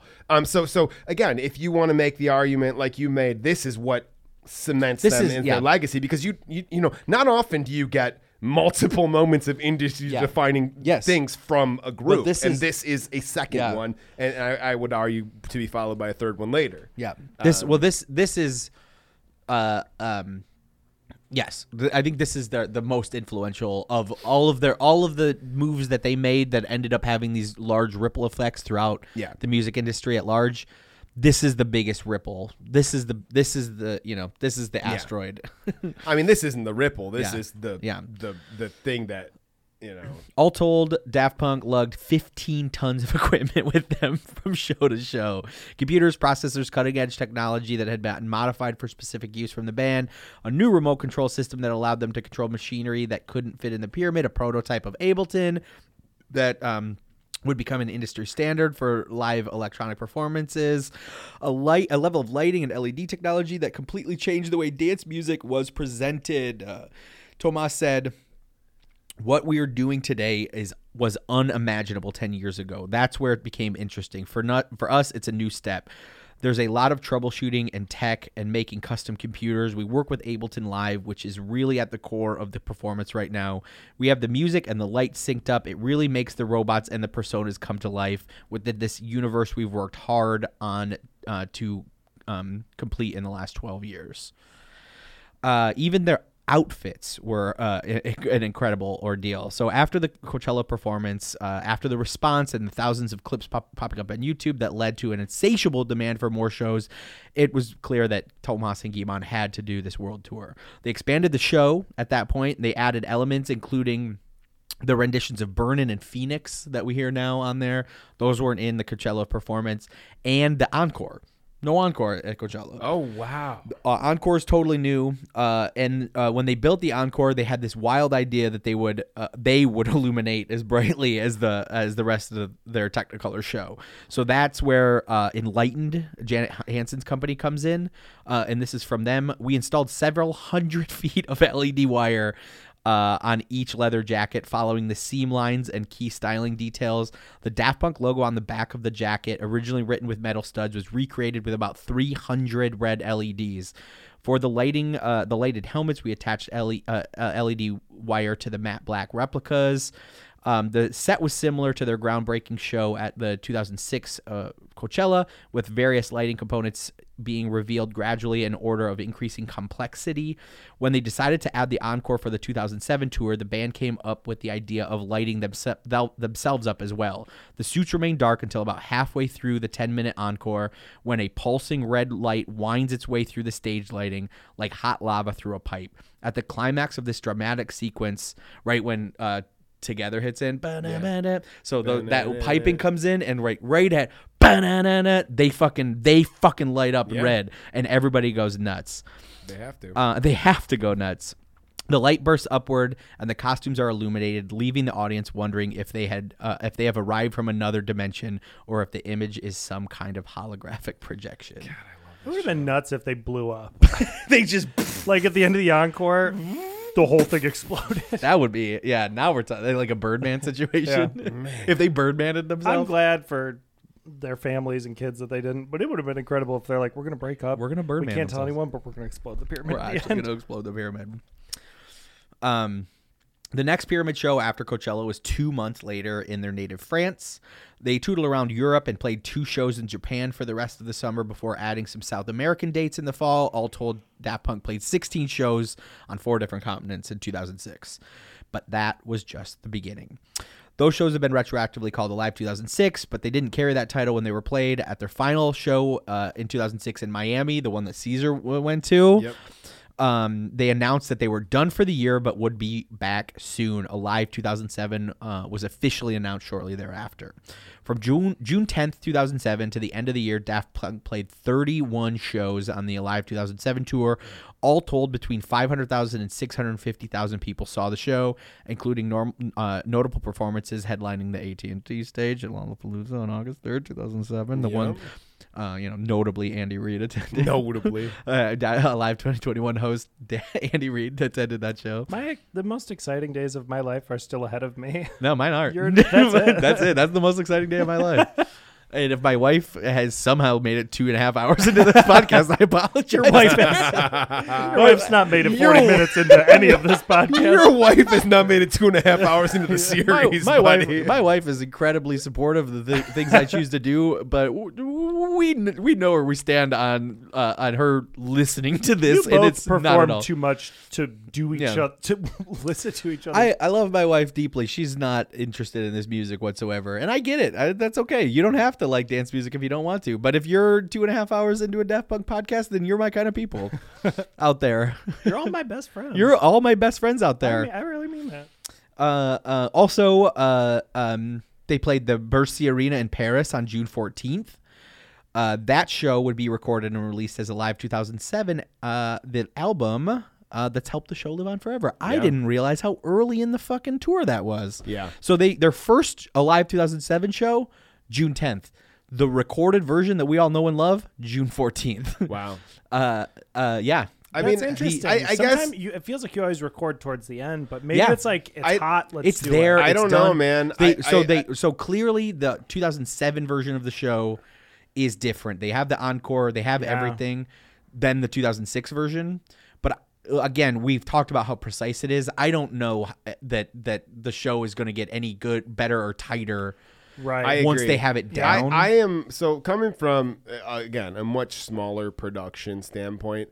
I am always of the belief of recording not opening night but a show on opening weekend. Always, one hundred percent, because you get that excitement and that newness, uh, and and the genuine, but you lose the opening night Yeah. kind of nervousness. And they- and they- So they- I I understand recording the second. Is the second one or the third it's one? home Second turf one? It's home too. turf. Right. Yeah. I mean, I, turf I and then and then it's done. It's good. If there's a mistake, you have more. You know, the album- So that's the idea, but but, but Yeah. often you don't. I mean, but I am 100 percent on board with uh, understanding that decision. very weirdly, like the album came out before the tour was done, but like not much before. There was like a month left. Yeah. That's crazy. Yeah. I didn't know that. Yeah, the album came out November 19th. There was shows up until December 22nd, but it's not like that would have helped the tour I, at all. So I was not paying attention to the live show. Like I said, Yeah. I was not doing festival stuff. I knew about the album because Pitchfork gave it such a good review. Yeah. That, that Yeah. was how I heard about it. Um, so this is Thomas talking about the recording. It's a blend of the sound from the mixer and the atmosphere of the room. Daft Punk Alive 97, our first album, our live album was 45 minutes long. It was much more fragmented. Alive 2007 on the deluxe edition recounts the entire show uh, with a photo book. Uh, we wanted to leave a trace of an important moment while keeping it pure. The video was filmed in New York. The album is a way to capture the essence of a year and a half long tour. Yeah. The So- video, so- right? Hard, are we talking about the music video? Uh, no, so we're talking so video, the video. Early in the tour, the robots had promised a professional grade DVD. oh, oh, oh, oh. this was this was something they talked about Gotcha. many times. There's lots of interviews where they're talking about uh, how you're going to be able to experience this thing from home. Uh, um, uh, and they were going to release it in conjunction with the album. Uh, they actually they talked about it quite a bit as time went on. Though the album was released November nineteenth, uh, two thousand seven, and they stopped talking about plans for a DVD. Uh, the tour, which had benefited from the virality of fan posted clips on YouTube, had found a life of its own on the internet. Uh, it's weird to say this now, but it's it was generally a new thing at the time uh, uh, to have access. Like we like fucking YouTube was a year old. Yeah. Uh, this was one and of the, YouTube back then is not. Again, we talk about the. You know, we forget about the less user interface friendly versions of all of our favorite sites. Yeah. You know, like the the idea of a Facebook pre video it, it, you know, pre-video in your feed is so foreign to me. But it's you know, again, that's not that old. Yeah. that's like the last few years. Right. Facebook, you know. But like the idea of YouTube as it was originally, it was like this weird, difficult to navigate, unfriendly search kind of blah blah blah. So again, like even then, Yeah. the idea of we're not thinking YouTube with the search bar and the algorithms we know and love that know how to give us exactly what we're looking for. This is a different beast. Yeah. So the tour, uh, um, yeah, uh, because of the outpouring of support from fans and the uh, and because the legend of the show had been built on on these online clips, Thomas and Guy-Man decided to scrap a DVD special and began telling people that fan made clips online served the show in ways a professional shoot never could. Wow. I so bet they watched the footage and they were like, "It doesn't capture it. It doesn't get it." they they It's said not right. like they too- they said things like you know the like the the energy of the show is captured by these uh, these clips. Uh, Yeah. uh, and then the the video that came out for the single from the live album was a compilation of fan clips from the internet. Yeah. Uh, um. Um. So like that that played. The, I I, mean, it's- guarantee they watch footage of Yeah. the show. Yeah. and they're like, "There is no way to get the scope." Because even when we watch, it looks flat Yeah. if you just shoot. Well, even if you shoot it from a bunch of different what I- angles, it's it's what not going to capture being yeah. in a field. I I love that that na- that now you know 15 years later or whatever there is a documented video of the show that I saw. Yeah. What really what really saddens me about that Lollapalooza footage is about 75% of it is like fan shots. Well, the the, the thing Yeah. is, it's very di- from a, like a from a videographer or, or even like an archiving purpose. What do you difficult. shoot? How do you shoot it? That's it's what I'm something saying. There's- completely new. What is it? Well, and there's it's no two guys standing there in a you know, pyramid. I would make the argument that like, okay, one, it's important to realize there's not very much movement from a Yeah. wide perspective. A wide shot of like a big musical is cool because of choreography and moving set pieces and stuff like that. We don't have that here. But what what what this you know, you know, You know what Even I- experiencing, like, like watching, you know, in prep for this episode, we we we we watched it live. You know, we projected it on the, we projected it, we watched it, Yeah. and I would uh, again, the best parts I have of, of experiencing this concert, what I remember is experiencing it with the group we're with. You know, Right. we provide the movement, we provide the energy, we contribute to it. And I will say the choice to have it a mix of the board and the room was the best decision they could Yeah, have ever made yes. because uh, it, it, again it, it shows There's one the guy importance of at that. the at the beginning of the track that's the single around the Yeah. world uh uh harder Yeah. better faster stronger like right when it starts there's this guy you can hear like in the crowd and he just goes whoa Yeah. and i'm like i love that guy i hear it every time when we i listen to the album I mean, it, if you if you look at like, there's that cool visualizer that's out there, right? And the visualizer is cool because it, it adds a little bit more motion, movement to it. Yeah. But again, even that, it's tough because it it loses. Again, I, I think that the most important factor in the way that they do this show is it's the fact that it is a living thing and that the audience and and is such a huge part of it. I- I, I don't think you can capture this in the way that they were hoping to capture it. I mean, most Yeah. live, most live music concert footage, you know, it loses, it loses something because the spectacle of it is the performance, is the piece on stage, and this whole show is the part that is lost in most live. You know what I mean? In most the, live the concert settings. Kraftwerk DVD from 2004. Yeah. or I think it comes. It's from their 2004 tour. Um, that is one of my favorite concert DVDs of all time. That captures the energy of the show. You but have it? Uh, I would I like do to see have it that. I've never Yeah, seen we it. should watch that. One I've one never seen that. I'm It's really good. that. It captures the energy of the show. They shoot it over the course of the tour, but that is a show that's built in a different way Yeah. than this. This thing is like so much about. Yeah. you are. You have to sit back and see the whole thing. And, the like, best concert thing, dvd of all time Gorillaz demon days That is a great concert DVD. I gotta watch that one. But there's, I think that there's a reason why when we're watching electronic music artists, our go-to is the boiler room. You know, our go-to Yes. is that because that shows it Yeah. in the setting that it needs Yes. to be in that Right. tight room. You see the people, you see the ebb and flow, Yeah. you see But the this- people who are contributing, this- the people who are a little abrasive, and there's all this stuff The going spectacle, on. the spectacle This, doesn't this exist. can't in the exist boiler in the boiler room, right? Yeah. Exactly. So how do you get the, the There are- get there are the feeling yeah. and- and- of that? I I'm a fucking dweeb for this stuff, so I will sit down and watch Chemical Brothers Glastonbury Yes, set on I YouTube. agree. I, I love a Glastonbury set from from anybody. I mean, I'm not against that kind of set Yeah. at all. I just think it's it's you know it seems like what they tried to do is capture that energy at a scale that's Right. inconceivable, and then to turn around and try to You capture had that to learn in a how way. to shoot a festival set Yeah. like this, and we've been able to learn how to do it since then. And I bet and they, they, didn't couldn't know. get it right. They didn't know. Like clearly, the the it, the examples that exist professionally of this, the Lollapalooza one and the Yeah. Vegas one, they don't get it right because they don't they don't know what they're looking at I yet. They don't know what they're looking I at yet. I guarantee if Daft Punk were happy, Yeah, that they were- we would the have footage, it. we would have it. Uh, the fifth track from the album, uh, the mashup of Around the World and Harder, Better, Faster, Stronger, was released as a single, the video of which was an al- amalgamation of fan clips shot on phone cameras to honor this idea that uh, uh, that the fan stuff was better than anything they could have put out. The single and the album won Grammys for Best Dance Recording and Best Dance Electronica Album, respectively. The I mean, the whole tour just a massive. Uh, Doesn't uh, it win a Grammy a weird year though? I don't. What do you mean? Like, doesn't it win a Grammy like way after? Um, I feel like. Well, the the album came out November nineteenth, two thousand seven. So that they would have won the Grammy in two thousand eight, right? Yeah, I think. Yeah, I think so. Um, because this was at the there's probably like the weird cutoff, uh, for voting stuff or whatever. Yeah, so it won on December third, two thousand eight. yeah, is so when it a- won almost a year, almost a f- more than a full year after the album came out. The No, album I'm won sorry, a Grammy it for Gram- the best dance album in, in 2009. 2009, yeah. Wow, that's Wow. crazy. That's got to just be weird timing. It's Yeah. got to be strange timing for sure. That's wild. That's wild. Okay, so the whole thing was an uh, un, like unmitigated success, critically, uh, commercially, everything. Um, and it, and it inspired a generation of new uh, musicians to just crazy stuff. He, this is Skrillex. When Daft Punk came to the LA Sports Arena in 2007, um, I went alone. Actually, I didn't have a ticket, and I was ho- hopefully I could like scalp a ticket.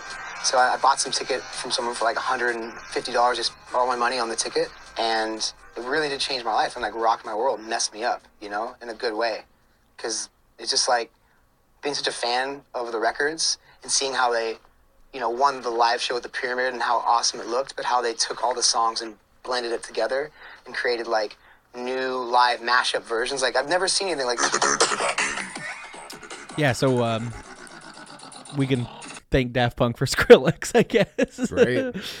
um, I, his new single, Four Tet's incredible. Yeah. Um, everyone, we've all heard celebrities and fans talk about how life changing the show was. Uh, but for Thomas and Guy-Man, the experience was also very inspirational. This is Guy-Man. We had never seen so many phones lit up. It was magical. From a sensation perspective, it was very weird. We are both very focused and at the same time, just completely supported by this stuff. I was just gonna. I was gonna. I did a little deeper dive on the Grammy situation. Okay. So the nominations were eh, come out in December, Okay. and then the the ceremony is in February. Okay. So it's it's it's just timing. It, it's Timing, Totally yeah. timing. Uh, that's crazy. Uh, uh, this is Thomas talking about um, the influence of the the tour. It's definitely been fun and surprising because we're we've we've been doing Daft Punk for it's going on 15 years next year. So it's uh, been many years in the spotlight, and it's really been a constant evolution and a project that we've taken into this world where things uh, go so fast and change, especially in the world of music, where it's always about the next thing we might not have uh, thought that we would have had so much opportunity to do this for such a long time. So, the most validating and surprising and exciting thing is to realize that people seem to be into what we bring them more than ever. And it's definitely surprising because we didn't expect it. This summer, it really felt like we connected with the audiences, where we felt like a lot of people were there at Red Rocks in Denver, in Chicago at Lollapalooza, in New York, and in Berkeley at the Greek Theater. Connected with our music and what we're trying to bring musically and visually. The whole experience, the whole idea is to do something different than a regular concert. So like like they they really felt like, you know, it's nice to hear them talk about how uh how much people's love of it impacted them, you know? Uh, I feel like we don't get that all the time. Yeah. Uh, at the height of the tour, journalists loved to ask the fellas if it was really them up there every night. Toward the uh, beginning of the tour, Thomas and Guy-Man took the question in good spirits, but as 2007 went on and the tour continued to grow in popularity and resonance, they kind of started to scoff about it. This, this I, I found this quote really funny. This is Thomas. You know, the people who ask that question don't seem to realize this. When you've got 20,000 or 30,000 people completely scream at you while you're up there, why would we ever want someone else to be in our place? If you were us, wouldn't you want to be would you want to be anywhere else? Like they they completely captivated thousands tens of thousands of people on every night and like journalists It's were like the most gigantic success in the world. Yeah, why It's would like, you- Are you trying to stay at home? Yeah, why would you yeah, why would you ever let anybody else do that? They've they they have found a way No, we're we're famously control freaks. Um, but I let someone else be Daft Punk every night. Yeah, I mean that the the more the more we dive deeper and deeper into this, you know, you always it's one of those things that my cousin told me idea. You know, my Right. cousin told me Daft Punk's not always in the suits. Like as we continue to look at all this stuff, there is no doubt in my mind that The one- it's always been them, except for maybe the one th- the the one conspiracy yeah the one it's not them no i i really believe that's them I think it's them too, just The because they're so I bad at dancing. the one that i believe Yeah. Is the is the kanye video for harder better faster stronger i bet that that's not them i The I- video? Yeah. yeah i bet that that's not them Maybe. that's my I, like i that's the one that when We know say that other people can do the suits because we watched Electroma. yeah, yeah, and That's and true. like if if any of them is true, that when people say like that's not really them in the suits, the one that's true is that's not them in the Kanye video. also, I for what it's worth, I looked it up. I saw Skrillex in from first to last six months before this with "Every Time I Die," Wow. Chiodos, and Atreyu. Wow. Hell yeah. Uh, Where was at that the at? sta- it was at the Fillmore, the Oh, State wow. Theater. Wow. Yeah, November Chiodos. 2006. I saw I saw that tour. There's a chance I was there. I don't know. I bet we we. That's very funny. I, I yeah, I'm sure. I'm sure we. I'm sure we bumped shoulders back Absolutely. then. I'm sure we hated each You guys other got at a one point Yeah. in time. I'm positive.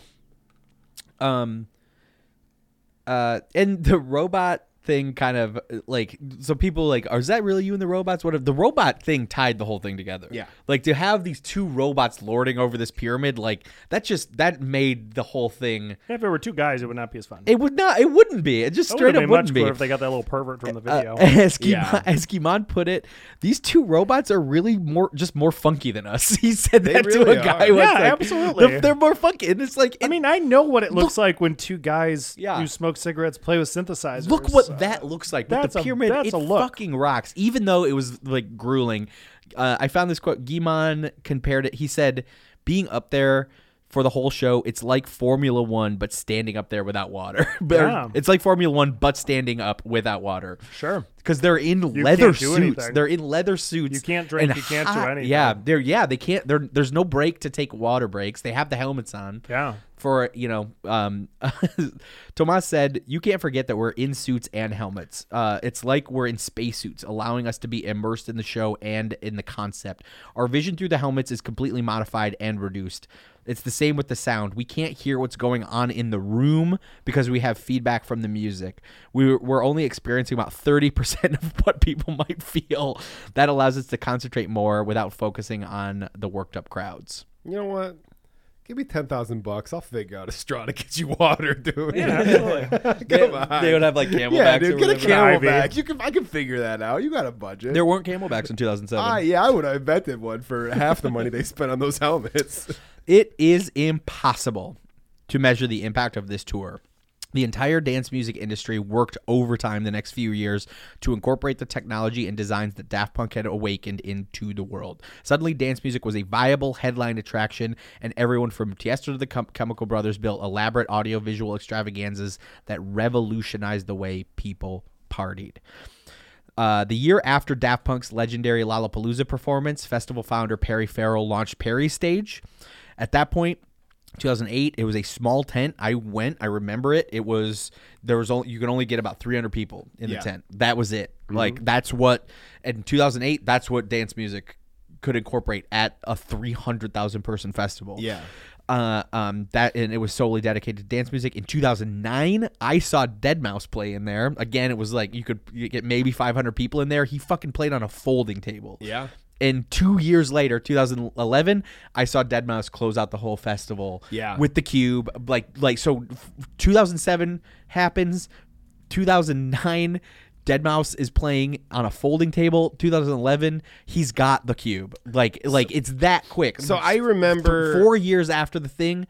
Like people have like deadmau5 has a cube, Skrillex has the spaceship, Chemical Brothers have those those huge um, uh, like curtain rings Yep. a- around them. Um, Tiesto's got his huge thing. Uh, Avicii's got an incredible setup. Like just It's- not even it's you know, just a couple years later, everybody's got their thing, and it's That's it's the year fucking I saw happening. deadmau5. I think that's the last time I saw 2011. him. I 2009. remember. I remember specifically Bonnaroo 2010. Right, Bonnaroo 2010. There were no like like yes, the the silent disco tent was there, and that blew my mind. The rotating nonstop headphone party there blew my mind, and there was definitely like a dance stage Yeah. going on. But you know, on the the the, the headliner stage, you know, it was like. It, you know, it was like Stevie Wonder. It was Kings of Leon. It was Right. Jay Z. It was like Nas and Damian Marley. I mean, there was The no real big electronic headliner in that 2010 festival. And then I remember looking at the lineups for everything the next year, and it was you know deadmau5. It was the idea in 2007 the idea that a uh, dance act would headline Lollapalooza Yeah. was wild right. in 2011 and beyond Yeah. you would you can't have Lollapalooza without a Yeah. dance headliner Yeah, I mean- so nowadays the festival grounds at Lollapalooza have expanded across the street Yeah. from Michigan Avenue from Grant Park like Grant Park is now not big enough Yeah. for the grounds because Perry Stage is so big it's as big as the two main stage uh, main stage uh, shows there. So they they put Perry Stage across the street because it's as big as that the the other ones and as loud, and they can't have the bass drowning out the rock bands. Yeah. Uh, so like they've invested this whole thing. Uh, uh, it's true. Like it's insane the evolution that dance music has taken in the last ten to fifteen years. It really is. In 2019, the electronic dance music industry netted an estimated 7.2 billion dollars globally, almost solely on the back of audiovisual overloaded ni- uh, live performances, largely springboarded from uh, that fateful summer in 2007 when two French robots showed the world how the groove can be the star. Wow. Oh yeah. Uh, and as always, Daft Punk rumors persist. Every year at Coachella, Daft Punk is a part of the conversation, regardless of whether they have an album out. Everybody, the first thing you hear and the thing that you hear throughout the entire festival is, Where is Daft Punk? The rumor mill is unbelievable. Oh, I, you know, your friend says they spotted them in VIP, or someone spotted a robot helmet, you know, by the soundstage, and oh, I heard they're playing, or oh, I heard they're going to show up during Kanye West, or that's always the rumor. Absolutely true. Yeah. I uh, um I work at Electric Forest, uh, a festival here in Michigan. Um, that is musically as far from Daft Punk as you can get and still be in electronic music. It's like a dubstep festival. Yep.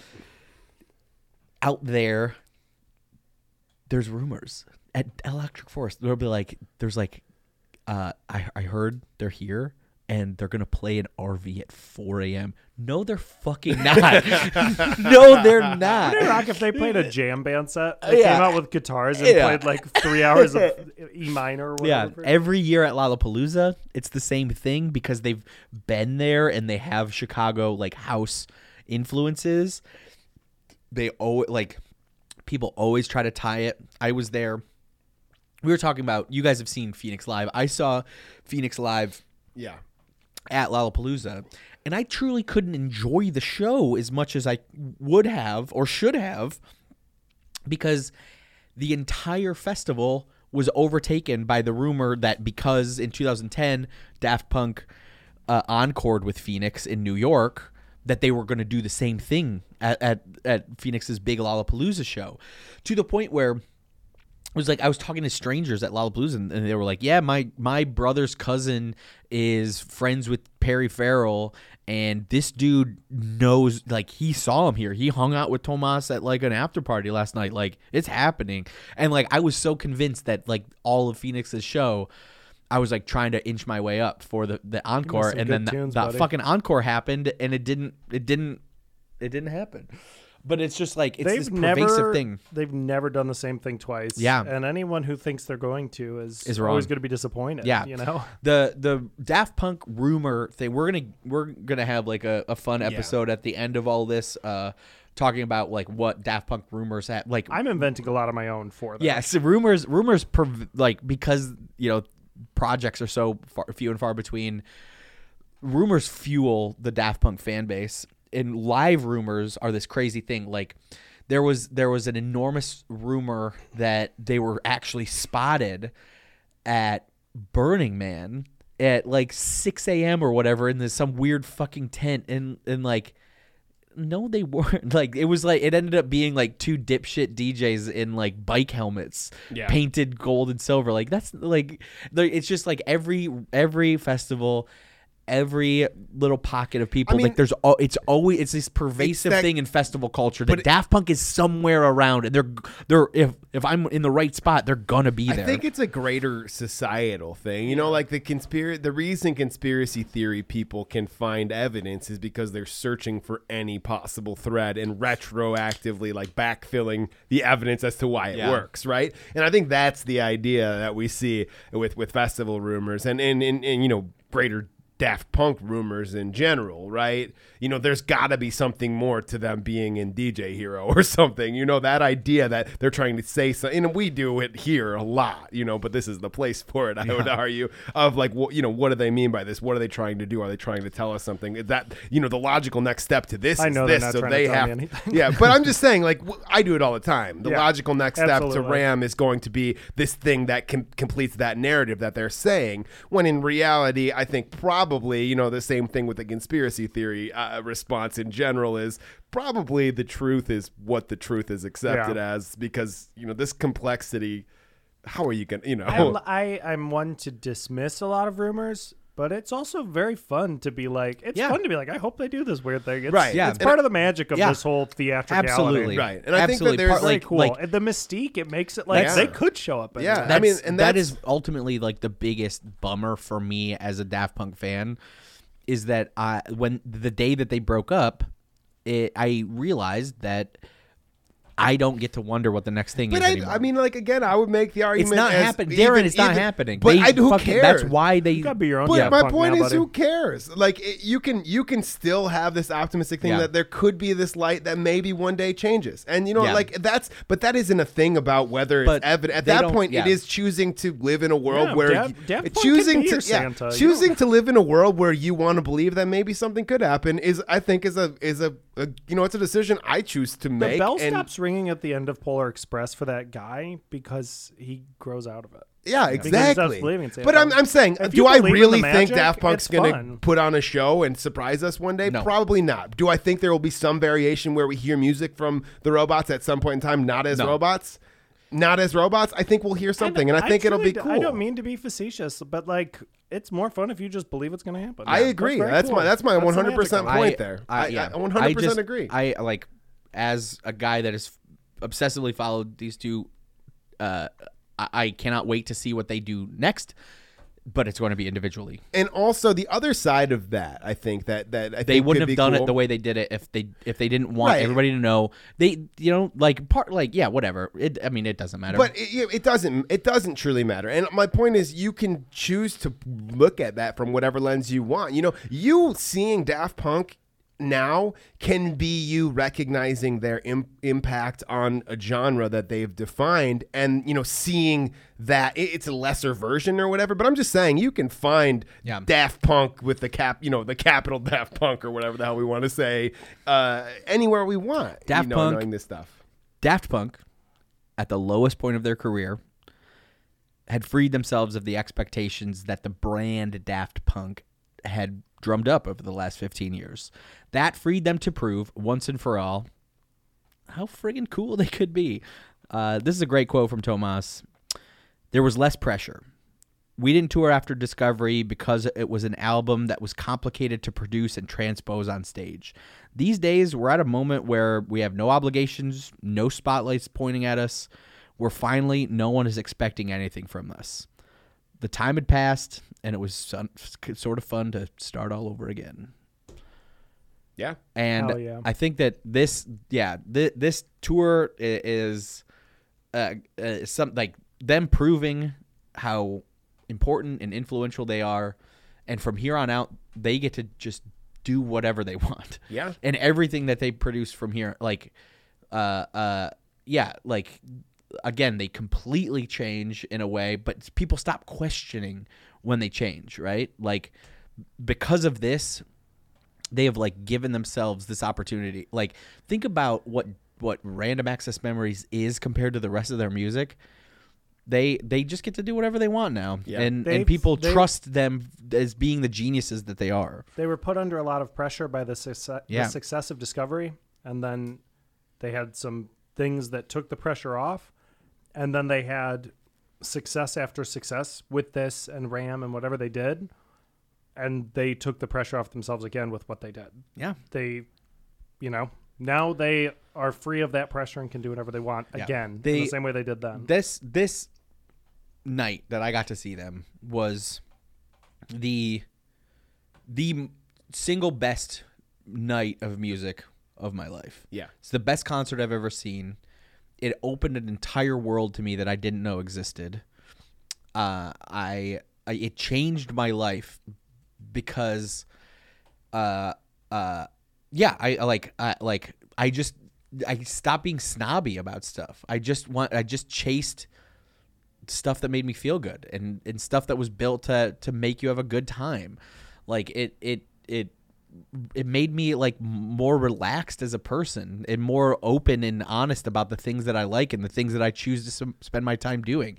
Like getting a chance to see this show proved to me that that art doesn't have to be um uh some esoteric like hard to grasp nonsense like this show is the essence of like things should just exist uh, to allow you to have Yeah. a good time and like i like i i have modeled my entire life after that idea I- so that like this this this is this this ex- this show this tour this what we're talking about right now it like it's one of the most significant moments of my life i honestly Yeah. um Yeah. and I, I i'm incredibly grateful for what like what this music has meant to me and uh, uh i can't i i will never not be like tied to the like this is this this is ingrained in my DNA at this point because I was lucky enough to be one of the 650,000 people that fucking saw this live. And and um yeah like, like I cannot I cannot find the words to express how important and influential and meaningful and in this this is to me. That like it fucking it changed everything for me I um I, I I agree with you on that, and I you know from a very different perspective and a very different window. You know, for for for, for me, Daft Punk as a whole, but this this album especially, and then later on experiencing this live show with you guys uh, by way of how we choose to watch it. I mean, it's when we say you guys want to do a live sometime this month. It's like that's like an exciting thing that I look forward Yeah. to so much when we do that. But I think you know what's the why? Why? What is the reason? And i've thought a lot about this leading up to this week. And i think that it, it touches almost the exact same point that you're touching on. Up until this point in my life where this is what we're doing where we're really excited about music for the sake of you know making things together and connecting and talking about it and finding people around the world who agree up until this point i i agree with you andy that for me it felt like art and creativity and, and almost good had to come from trauma or hard work or something like that. You know, we've been trained, I think, as a society to believe that that that that there needs to Artists be don't have to- bad. yeah. There needs to be bad to be good. Yeah. And and this this you know whether Daft Punk is a, ca- a a catalyst or a window to something. I don't really care to examine it that deeply. I know that because of this stuff that we're doing I now realize that I'm I can just be happy to be happy and things some things just exist to be happy and to be good Yeah. and to make things so that they exist. Not to be against something or to win against somebody or to you know to pull uh, you know to to get more power over something or anything like this. The reason that th- this show for me is an embodiment this album th- this collection of music and people is an embodiment of that idea it's a ridiculous Yeah, idea with a million moving points that exists because people had the idea to make it exist ultimately it made me a more accepting Absolutely. person honestly because yeah like uh, as as an 18 year old snobby little shithead Yeah. i looked down on people for their choices of music Right. and then i and then i found this stuff and i completely understand why why folks don't like this repetitive abrasive uh uh es- like crazy noise that i comp- like choose to surround myself with and and that opened me up to like why why why do I why do I look down on other people Yeah. for the stuff they like? Like we're all we're all just here trying to find th- stuff that brings us joy. This is what brings me joy. And another cool thing on that note, like we pointed it out while we, you know, we, we had a group of people together, we had a barbecue, we all DJ'd, and then later on we projected this concert on the side of a building and we watched it. And I, I remember like looking at my parents and seeing my parents like dancing and moving from the back. Yeah, your They mom got into it. Right. And my point is, up until that point, you know, my even even recently talking to my dad, I just don't get it. I just don't get the live show. I don't get it. And, and, you know, when people click, when it clicks for them, it's when they realize that it's not something to sit down alone in front of a TV and Right. watch. It's something to experience and realize the humanity and togetherness and that shared experience. Yeah. You know, and, and that I think is something we can see over and over again. You know, you, you know, you can see it get into people's skin when they realize it's not about consumption. You know, it's about being a part of it. Yeah. Yeah. And whether you're participating in dancing or or you know or, or creating or you know mixing songs together, you're you're just being a part of I- something that feels alive. So and, I- and full. I went to Lollapalooza with 12 people. Yeah. I went to this show by myself because I couldn't convince any of my friends to go see a dance act in 2007. Yeah. But so I like uh it, it's hard it's hard to be alone at a place like that when you're 17 or whatever. Right. Uh, uh, it's scary and alienating, and you're you're nervous to talk now. Now at a festival, I'm chatting strangers up, and I'm high fiving, and hugging, and whatever. Amen. It's the then I, I was not that way. I was, you know, it's Yeah. scary a little bit to be by yourself. Yeah. That shit started the robot, ro- human robot, and it like for the next hour and a half, uh, all I felt was how how much fun those 70,000 people were having. Yeah. And I was a part of it. And it was one of the most powerful moments of my fucking life. I, I, I- I mean, I, I wish I had that experience, and but but but like something I can equate that to at a certain level is when I saw Stevie Wonder. Yeah. You know, like it was the same mentality of like, oh my god, like this is you know this is just wow, you know, like that same mental. But I think there's that a similar energy to that. Yeah. Um, that that's very very cool. Um, Um, so we uh we knew this episode was gonna go really long. We did. Yeah. We're gonna go track by track. But what do you guys think about making this two weeks? well, yeah, we're gonna We do should. that. Okay, great. So um uh that this was our report on Alive 2007. Next week we will be back with our track by track breakdown We're gonna of the do album. the show. We're gonna do the show. We're gonna go through al- or track by track, relive the live show, Re-alive. and, and yeah, re-alive Re-alive. 2007. The That's show. zom- that's zombies. Yeah.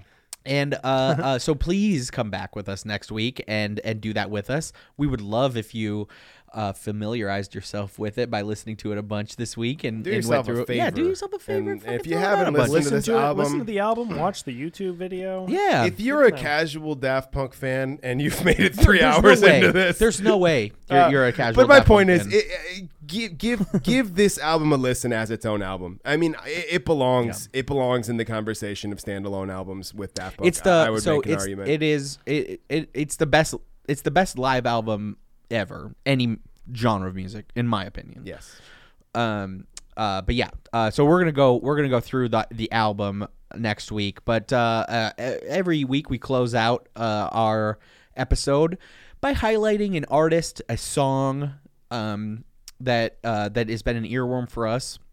Could be a brand new song could be an old favorite it could be something that we've rediscovered something old that we've discovered for the first time just just a dance track that we're loving in this specific moment in time. Uh uh this week i picked a brand new track. This came out uh this week. It's uh one of my favorite uh current artists right now Peggy Gou. Uh she just put out an, a song this week called nabi and it is a song like she put out a little press release about it. It's a song specifically about the beauty of life in a re- reconnecting now in a, a vaccine world as we're as we all kind of connect back together after COVID. That's what this is supposed to be. Just the the beauty of reconnectivity. This song's called Nabi, and it's really, really, really nice. 시간 시간 시간 시간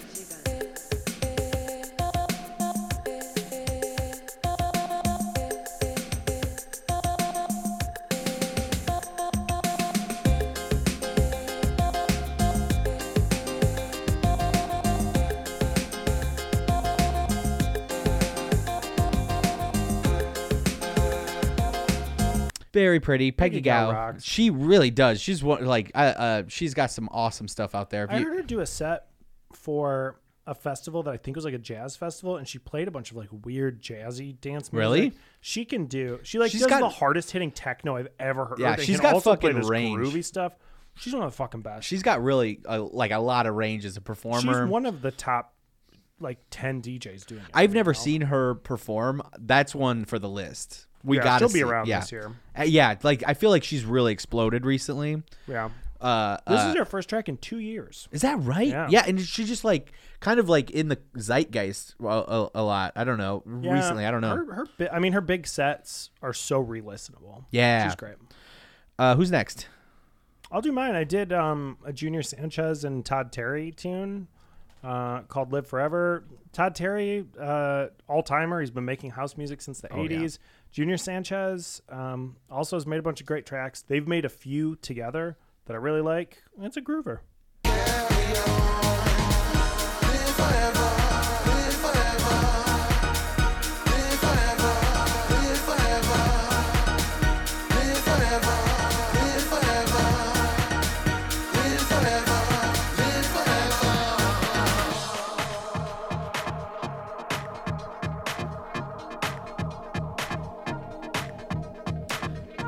Nice. And you know yeah. I say? Um, a live 2007 forever. A live I don't know. 2007 forever. what a groover! Just a Yeah. good, just a Just a nice, house track smooth, sm- that came out a month ago. And it's, It's that great. sounds that sounds like it could have come out f- 50 years ago. It sounds like it could have come It's- out 20 years ago. it's That's incredible. like that's like that's just like nice basic house That's music. the magic of Todd Terry. Love it. Todd Terry, one of the greats. all timer. All timer. Darren.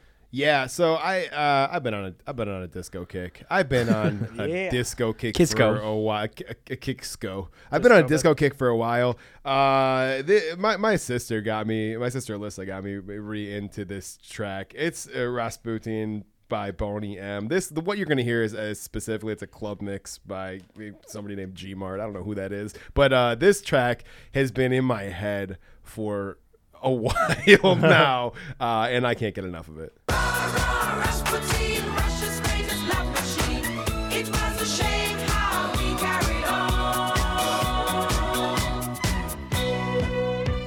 But when his drinking lusting, and his hunger for power became known to more and more people, the demands to do something about this outrageous man became louder and